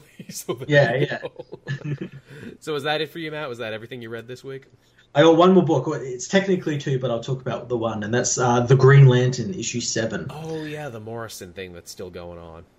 Yeah, so last issue uh, in issue six, he ended up stopping Controller Mu and the Black Stars by they, they had like a, a U bomb and they were going to blow up the whole universe if they couldn't get their way. Uh, the the bomb was going to go off, so Hal used all of his willpower and all the willpower in the central battery to stop it. And in doing so, everyone thinks he's dead. Everyone, because there was no trace of him left or anything. And what actually happened was he got sucked into the ring, mm. and he's trapped. He's trapped. It, it gets really interesting because a this ring is an Abin Sur's ring, so this shouldn't actually be happening. Um, but he gets sucked in there and he meets the villain, a villain of Abin Sur's name. Myrwhydden. It, it's really, it, he's basically like a leprechaun. It's more golden age weirdness. Yeah, and uh, the, the last time we saw that villain was like in the in the sixties or something, where like Abin Sur trapped him in the ring. Um, and a it shouldn't work because this ring is Hal Jordan's ring, not Abin Sur's ring, and hasn't been for a long time. Yeah, well, Morrison um, didn't read that. uh, but yeah, this issue, uh, he's trapped in here and he doesn't know who he is. Like Hal doesn't know who he is, and he's going through like this. Uh, the, the, Emerald Sands, as they're called, and he, cool. he, he ends up meeting this woman who is very clearly a stand-in for Carol Ferris. Um, mm. uh, very made very clear, um, as well as like the uh, the artist Liam Sharp makes it clear on Twitter as well. It's meant to sort of be like her, and, and she like guides him through this through this strange world. It's very very very very Morrison world. Um, the paneling as well is not like any other comic I've seen. Oh. It's they they have normal uh, like. Speech bubbles, but a lot of it's written on the actual page, like not in bubbles or anything. Right. Um, and yeah, uh, Hal eventually learns who he is, what he was, uh, what happened to him, and he's got to try and get out of the ring. And the lanterns outside in the actual world are trying to help him as well. Like they learn he's inside the ring, and they're trying to like unminiaturize him. Right. And yeah, it's it's about him sort of finding himself again and. Ah those are learning good. learning a bit more about himself in the process and and stuff like that, and as well as like learning more about Carol, or, right. not not Carol. Mm. Um, yeah, but it was a great damn great damn book. That's good. So I, good. I know issue one of that series kind of, you know, uh, what is it, scared me off. And I'm like, well, I don't know a lot about Green Lantern. And it seems that he's ignoring a lot, too, so I don't know we were talking about Grant Morrison, how he disguises all this stuff, and he does so well because he disguised all of this in a pr- police procedural. Yeah, like the whole Black Stars Black Stars thing was Hal going undercover in the Black Stars and all that sort of stuff, and questioning his morality and everything. And what if I did a story about a drug trip where I got to know myself a lot better? But Grant, you've done that several times. All right, but what if he went inside his ring, though? Eh? Eh? eh? yeah, what if it was a cop procedural? Ah, but what if it was a coup procedural then? Ah, it's different. But but but but but, but isn't like the Invisibles and a bunch of other stuff you're doing basically cop spy procedures? Ah, yeah, but it's the Green Lantern Corps. They won't know. Yeah, it's not in space. it's it's not in space. Aye, but I didn't do it in space before I did it. I did it in alternate universes. I did it in alternate 1960s, but I didn't do I didn't do it in space. well, that sounds fun yeah, it's it's a great book. It's so good. Yeah, it sounds like people were super gung ho about it, then they stopped talking about it at a point. Yeah, well, I think uh, I think a lot of them will. A lot of them didn't realize who Grant Morrison were. I think no. a lot of them were picking up because it's a new number one, new Green Lantern number one. And then like, oh, oh, oh, and and it's his first like comic in a long time, like yeah. for DC, his first superhero in a long time. And also, if you've been reading like Green Lantern from like Geoff Johns to like now, chances are you've come to expect a certain thing, and like they've all followed from on from each other oh yeah, this is completely different from like Green Lanterns or Hal Jordan on the Green Lantern Corps. It's completely another animal. All right, let's take all that Geoff Johns stuff. Let's just put it away for a little bit. let's just put it over here. And then he just takes out a whole big box called Golden Age Weirdness. All right, let's dig into this Golden Age weirdness. And it, it's just it's just like like you open it and it's just like a pile of cocaine. ah, good. And what if Green Lantern fought God? and I don't. But what, mean... if, what if God was just like a, a, a sun eater? Yeah. Like disguised as God. yeah, I'd be okay with that. All right, then. So I don't think we're going to be able to top that one, everyone. So I guess it's time to start bringing the show to a close. Yeah. Want to thanks everyone so much for listening. If you're a patron, sorry you got this a day late. Couldn't be helped. I try and be as punctual as humanly possible uh, yeah, this this was a shitty week, but I'm glad Matt and I finally got to do the show. I hope you like it. As always, uh, it goes up Wednesday, uh, 8 a.m. Eastern Standard Time for everyone else. You can follow us on Patreon uh, if you want to get that first. We usually try and put that up as soon as it's done. SoundCloud Thursday, the day after, where you can listen and download and do everything else. Mm-hmm. And yeah. then and then iTunes as well. So you know, lots lots of places you can listen to the show, carry it around with you if you are so inclined. Uh, really appreciate it, uh, you know, when you give us likes and comments and everything, because that drives engagement, and we need that. Yes. And uh, yeah, I mean, anything else to plug, Matt? Anything else you want to talk about? Uh, no, not really. No. Well, alrighty then. In that case, everyone, uh, thank you for joining us, and we'll be back again, same comic multiverse time, same comic multiverse place. Until then, everyone, I bid you goodbye. Bye, everyone.